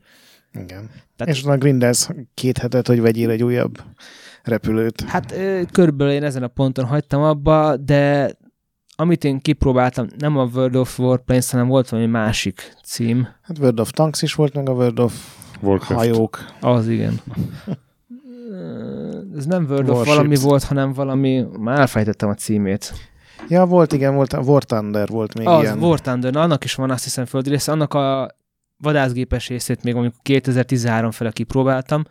Nem volt egy rossz élmény, tehát ö, voltak kis célpontok, tehát voltak járművek, voltak statikus célpontok, és úgy lényegében ez egy minden dinamikus hadjárat volt, mert kijelezte az erőviszonyokat, hogy ki mit semmisített meg, meg azt hiszem pontokat ért is, hogy Mm. mit csináltál, tehát igazából olyan volt, hogyha egymás után repülte volna az ember, mint egy epizódikus rep- repülőgép szimulátor, egymás után repülöd a bevetéseket, csak hát itt a helyszín mindig ugyanaz volt, mert hát ez nincs végtelen számú térkép, de például az Il-2 Stir- Sturmoviknak a Forgotten Battles első kiegészítője is így működött, hogy az ilyen szemidinamikus hadjáratnak hívjuk, hogy egyes bevetéseket repültél le egymás után, de azok az egyes bevetések azok véletlen generáltak voltak. Tehát, hogy most éppen egy vasutat fogsz támadni, éppen egy harckocsi oszlopot állítasz meg, jön ellenséges gép, nem jön ellenséges gép, tehát ez is egyfajta élettartam hosszabbító hatás volt a játéknak, hogy nem mindig ugyanaz legyen, de ne is te dolgozzál meg érte. Mm, Mint a Skyrimban a random generált szarküldetések. Hozzá három medvebőrt, öd Hát, meg a banditákat. Ez valóban egyébként egy idő után ö, ilyen volt. Ez volt az egyetlen egyébként másik világháborús szimulátor, amivel húzamosabb ideig játszottam, mert arra emlékszem, hogy a ö, magyarokkal, mert egyébként ennek az volt különlegessége, hogy ö, keleti fronton játszódott, Stalingrad környékén, ha jól emlékszem, meg valahol máshol is, hogy ö, magyar repülőgépek is voltak benne, magyar rádiózással, magyar hanggal. Ja. És én egy ideig er, er, azt hiszem, na, hát nem túl sok befe, bevetést, úgy repültem a magyarokkal, és meg a 80 bevetést a németekkel, és nekem körülbelül ennyi elég is volt a játékból. De ez egy elég különleges dolog. Tehát az 2000-es évek elején magyar nyelven támogatva jelenjen meg egy repülőgép szimulátor. Tehát a legközelebbi eset, amire ilyenről tudok, az most volt a Steel Division 2, ez egy ilyen valós idei stratégia, és nem MOBA. ja, hát meg a Worms. hogy abban is, ö, ja, mindegy, szóval ebbe, a- ebbe a Steel Division 2-be is a egységek magyar néven vannak benne, és mit amikor ráklikálsz, ha nem peonra, hanem a gyalogosra, akkor azok ö, magyar nyelven mondják, hogy mit támadás, meg igen, uram, nem uram. Most így az adás végén két kérdésem lenne hozzád. Az egyik, hogy te mivel foglalkozol civilben, ha Én, ez publikus. Hát én gépészmérnökként végeztem a BM-én, Aha. és ilyen, ha azt kéne mondanom, akkor ilyen ipari folyamattervező mérnök vagyok, ha ez mond valamit. Van, persze. No, hát persze. Ipari, ipari folyamatokat tervezel. igen. Igen. A másik pedig, hogy, hogy te játszol azért más fajta játékkal is, vagy, vagy Én igen, de ez Teljesen. nálam ilyen hullámzószerűen történik, mert nálam a, hogy mondjam, az eszközből cél lett. Tehát én egy, a Free Falcon fejlesztő csapatnak egy ideig tagja voltam, és magát a Falcon szérió egyes játékaihoz is készítettem elég szép nagy modokat, illetve a BMS csapatnak mondjuk úgy, hogy külsőse vagyok, tehát a legutolsó változatához annyi anyagot gerebjeztem össze, meg állítottam nekik össze, hogy elég komoly változtatási lista, az egy részét én csináltam egy az egybe, a próbáltoztatásokat, illetve azon vezérfonal mentén, amit fölvázoltam, hogy mondjuk hogy kéne kinézni a észak-koreai vagy szovjet-orosz légvédelemnek, azt nagyjából megcsinálták. Ilyen szinten Mm. lett nálam hogy mondjam, kicsit más a történet, mert onnantól fogva, hogy megismertem, hogy hogy működik a játék, zavart, hogy tudtam benne, hogy mi az, ami hogy működik, és miért nem működik benne, és ez mindig megakadályozott benne, hogy játszak is. És akkor ez a csapat, ez egy csomó ilyen, hogy úgy mondjam, elszánt és lelkes emberből áll, akik így... Elszállt. Szó szerint igen. Hát ö, aktív katonai pilótáktól kezdve vannak benne mindenféle emberek. Legtöbben nem fedjük föl egyébként az ident- identitásokat, de azt tudom például, hogy a, a Free Falcon csapatnak az egyik ö, kódere, az a Patriot légvédelmi rendszernek a egyik programozója volt anno a 80-as években. Úristen, Tehát- hiányozhat neki a Igen, gondolom. balhé.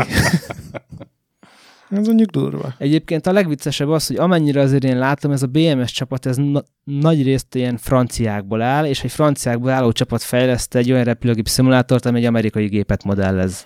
Mm. Sajátos. Hát figyelj, a lelkesek, és ezt tetszik nekik. Lelkük rajta. Mi nem ítélkezünk. Mi nem ítélkezünk, ez nem, nem moba. Így van. Éreztem, ez a moba az mindig lecsap. De figyelj, ha esetleg megírhatom nekik, hogy fejleszték fel a játék RTS részét olyan részére, hogy lehessen mobázni is benne. Hát, vagy, vagy, vagy egy ilyen Vagy akár baltavetőt. És a, a, te egyébként a legelső játék, amivel találkoztál, az is ilyen szimulátor volt? Ö, E- Ever? Vagy, nem vagy, vagy emlékszem azért pongol pontosan. kezdted, mint... Nem, tehát az észre emlékszem, nagyon korán, hogy Fa- Fater mutogatta meg, hogy C64, de ez annyira egyben mosodik az, hogy én játékteremben láttam a Terminator 2-nek az az uzival lövöldözős dolgát, meg a Mortal Kombatot is talán, de kvarcjáték C64 PC, tehát konzolom soha nem volt. Na jó van. Én eljutottam oda, hogy nem szeretnék több betűjeles, meg rövidítés hallani ma, Hokum. úgyhogy fe- fejezzük be. Jó. Akkor most letesszük ezt az adást. Landola felvevő programban. Nem? Uff. Ez már, ez már szánalmas. Ezek a legszarabb ilyen zsurnalizmusoktól, az ilyen alpesi valuta, meg ötkarikás játékok. Igen. Ezek a... Na, szóval nagyon szépen köszönjük, kedves Balázs, hogy itt voltál, és uh, kiokosítottál minket harci repülő gépszimulátorokból. Nem valami feszes szárnyú. Merev szárnyú. Merev. szárnyú. Merev, merev szárnyú repülő szimulátorokból. Igen. Ne, de várj, ez is, ja, de az is merev. Micsoda? De akkor mi az, ami nem merev szárny? Helikopter, mert annak a szárnya forog. Ja, ó, azt Az a szárnya. Igen. Hát ez nem szárny, az propeller, nem szóltak neked? Nem tudtam, hogy ez a szárnya bazzeg. Mindig tanulok újat. Látjátok, már ezért megérte Azt tud, tudtad, hogy a vonat az, az nem, nem kanyar, kanyarodik? hanem ívben halad a tolatmány, csak úgy mondom. Szóval van mávos ismerősöd. A tolatmány is egy remek Az, szó. az, az nincs, de rengeteg olvasó. Ja, értem. És a vul- vul- vulkán pedig nem füstöl, hanem hamufelhőt bocsát ki magából. És mi az a gépfegyveres? Az a gépkarabé, amire te gondolsz, az, az AK-47-es, az nem gépfegyver, az gépkarabé, jó? És légy szíves, a elsütő billentyű szót használd a ravasz helyett, és a csőszájfék az meg nem tudom mi. De az is van. Az, ami azt csinálja, hogyha megnézed a torkolatizet, akkor így négy fele jön, és az csökkenti a fegyvernek a Na, de csőszájfék, igen, és az, aznak van valami paraszt neve, és azt nem szabad használni. Nem tudom. Az a jó, hogy elfejtetted a paraszt nevét. Ja, igen, már csak csőszájfék. Nekem az már csak... Legalábbis az- azt hiszem, kézi fegyverekben annyira nem vagyok pro. Igen, és vi- villanykörte sincs, ezt most mondom. Nem Izzó világítótest. Izzó és világító test, igen, ez a kettő pontosan. Na hát akkor már tanult, tanult, tanult, tanítottam már neked valamit. És ha itt tartunk, ugye nincs olyan, hogy, hogy mi, várjál, melyik az a kifutó pálya? Mert hogy futópálya az a valójában, nem? Bevallom, ez engem is szakáltak, és én nem tudom, mennyire nem érdekel. meg, meg a rakétát se kilövik, hanem indítják. Esetleg fellövik, de nem ki. Ez egyébként pont És hogyha egy ablakon belül állsz, akkor mi van? Sakk és matt? Barátom. akkor rosálok. Na, Na jó, szóval nem elnézést, hogy elvittem be a komolytalan irányba Ugyan már? ezt a szép témát. De egyébként sokkal érdekesebb volt, mint vártam, mert én, Igen. én annyira nem vagyok Nekem pont szimulátorokban. volt érdekes. Ne. Arra emlékszem, amikor egyszer behívtak minket a GameStar-hoz, hogy beszéljünk egy szimulá- autószimulátorról? Igen. És És az botrányba fulladt az adás. Elkezdtünk. És De még szimulátor lett volna. az nem tudom, valami, Forzáznunk kellett, de valami, igen, és akkor Dead Rising 3-mal elkezdtünk játszani, és közben így beszéltük, hogy most itt a sofőr keresi nagyon az autót, és milyen életű ez a szimulátor, hogy nincs meg a sluszkulcs. nincs meg a stuszkulcs, és hát ott jönnek ilyen zombik, akik ilyen így próbálják elvenni a stuszkulcsot. Hát figyelj, elő kellett volna venni a német Carmageddon-t, abban úgy z- zombik voltak tudtommal, úgyhogy hajrá. A németben robotok voltak. Az Ausztrában voltak zombik. Igen? Rosszul emlékeztem. Na, Én hát akkor most a csúcsra hagyjuk abba, hogy valamit te tudtál jobban. Igen, és sajnos ebben az adásban nem sokszor fordult elő.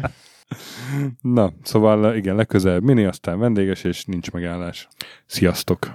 Ja, vá- hú, Nem, nem, nem. a, játszatok sokat, szálljatok magasra, kapcsoljátok be az utánégetőt. Mentsetek felszállás és előtt. mentsetek felszállás előtt, igen. és És a nagy textúra gyönyörű, jó? a nagy textúra gyönyörű, igen. A Pixel is. pixel is tulajdonképpen a Fighter A voxel is. A, voxel, A nagy voxel. A nagy voxel gyönyörű. és uh, olvasatok Retrolandet, csapassatok velünk Discordon, mm, mit kell még mondani? iTunes. iTunes-on öt csillagra értékeltek bennünket esetleg. Sziasztok! Sziasztok. Hello.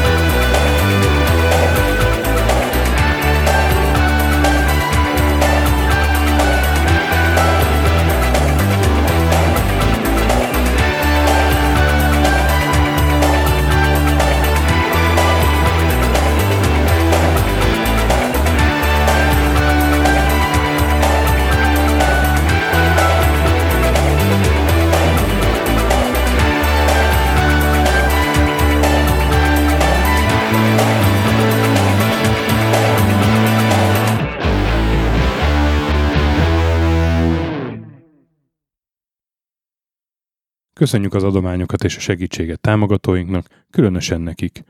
Pumukli, Andis 1 2 3 4 5 6, Bastiano Coimbra de la Coronilla Iaz Védó, Conscript, Kis András, Dester, Joda, Kínai, Gac, Hanan, Zsó, Takkerbá, Flanker, Dancy Sweet Chickens, Gabez Mekkolis, Daev, Hardi, Tamás, Sir Archibald a Réten, Nobit, Sogi, Siz, CVD, Gáspár Zsolt, Tibiur, Titus, Bert, Kopescu, Krisz, Ferenc, Colorblind, Szaszamester, Joff, Hollósi Dániel, Balázs, Zobor, Csiki, Suvap, Kertész Péter, Richard V, Szati, Nagyi, Melkor 78, Nyau, Snake Hillsboy, Vitéz Miklós, Huszti András, Vault 51 Gamerbar, Körmendi Zsolt, Péter, Valaki, Kviha, Jaga, Mazi, Kongfan, Tryman, Magyar Kristóf, T-ben 88, FT, Creed 23, Invi, Kuruc Ádám, Inzerkőn Egyesület a videójátékos kultúráért,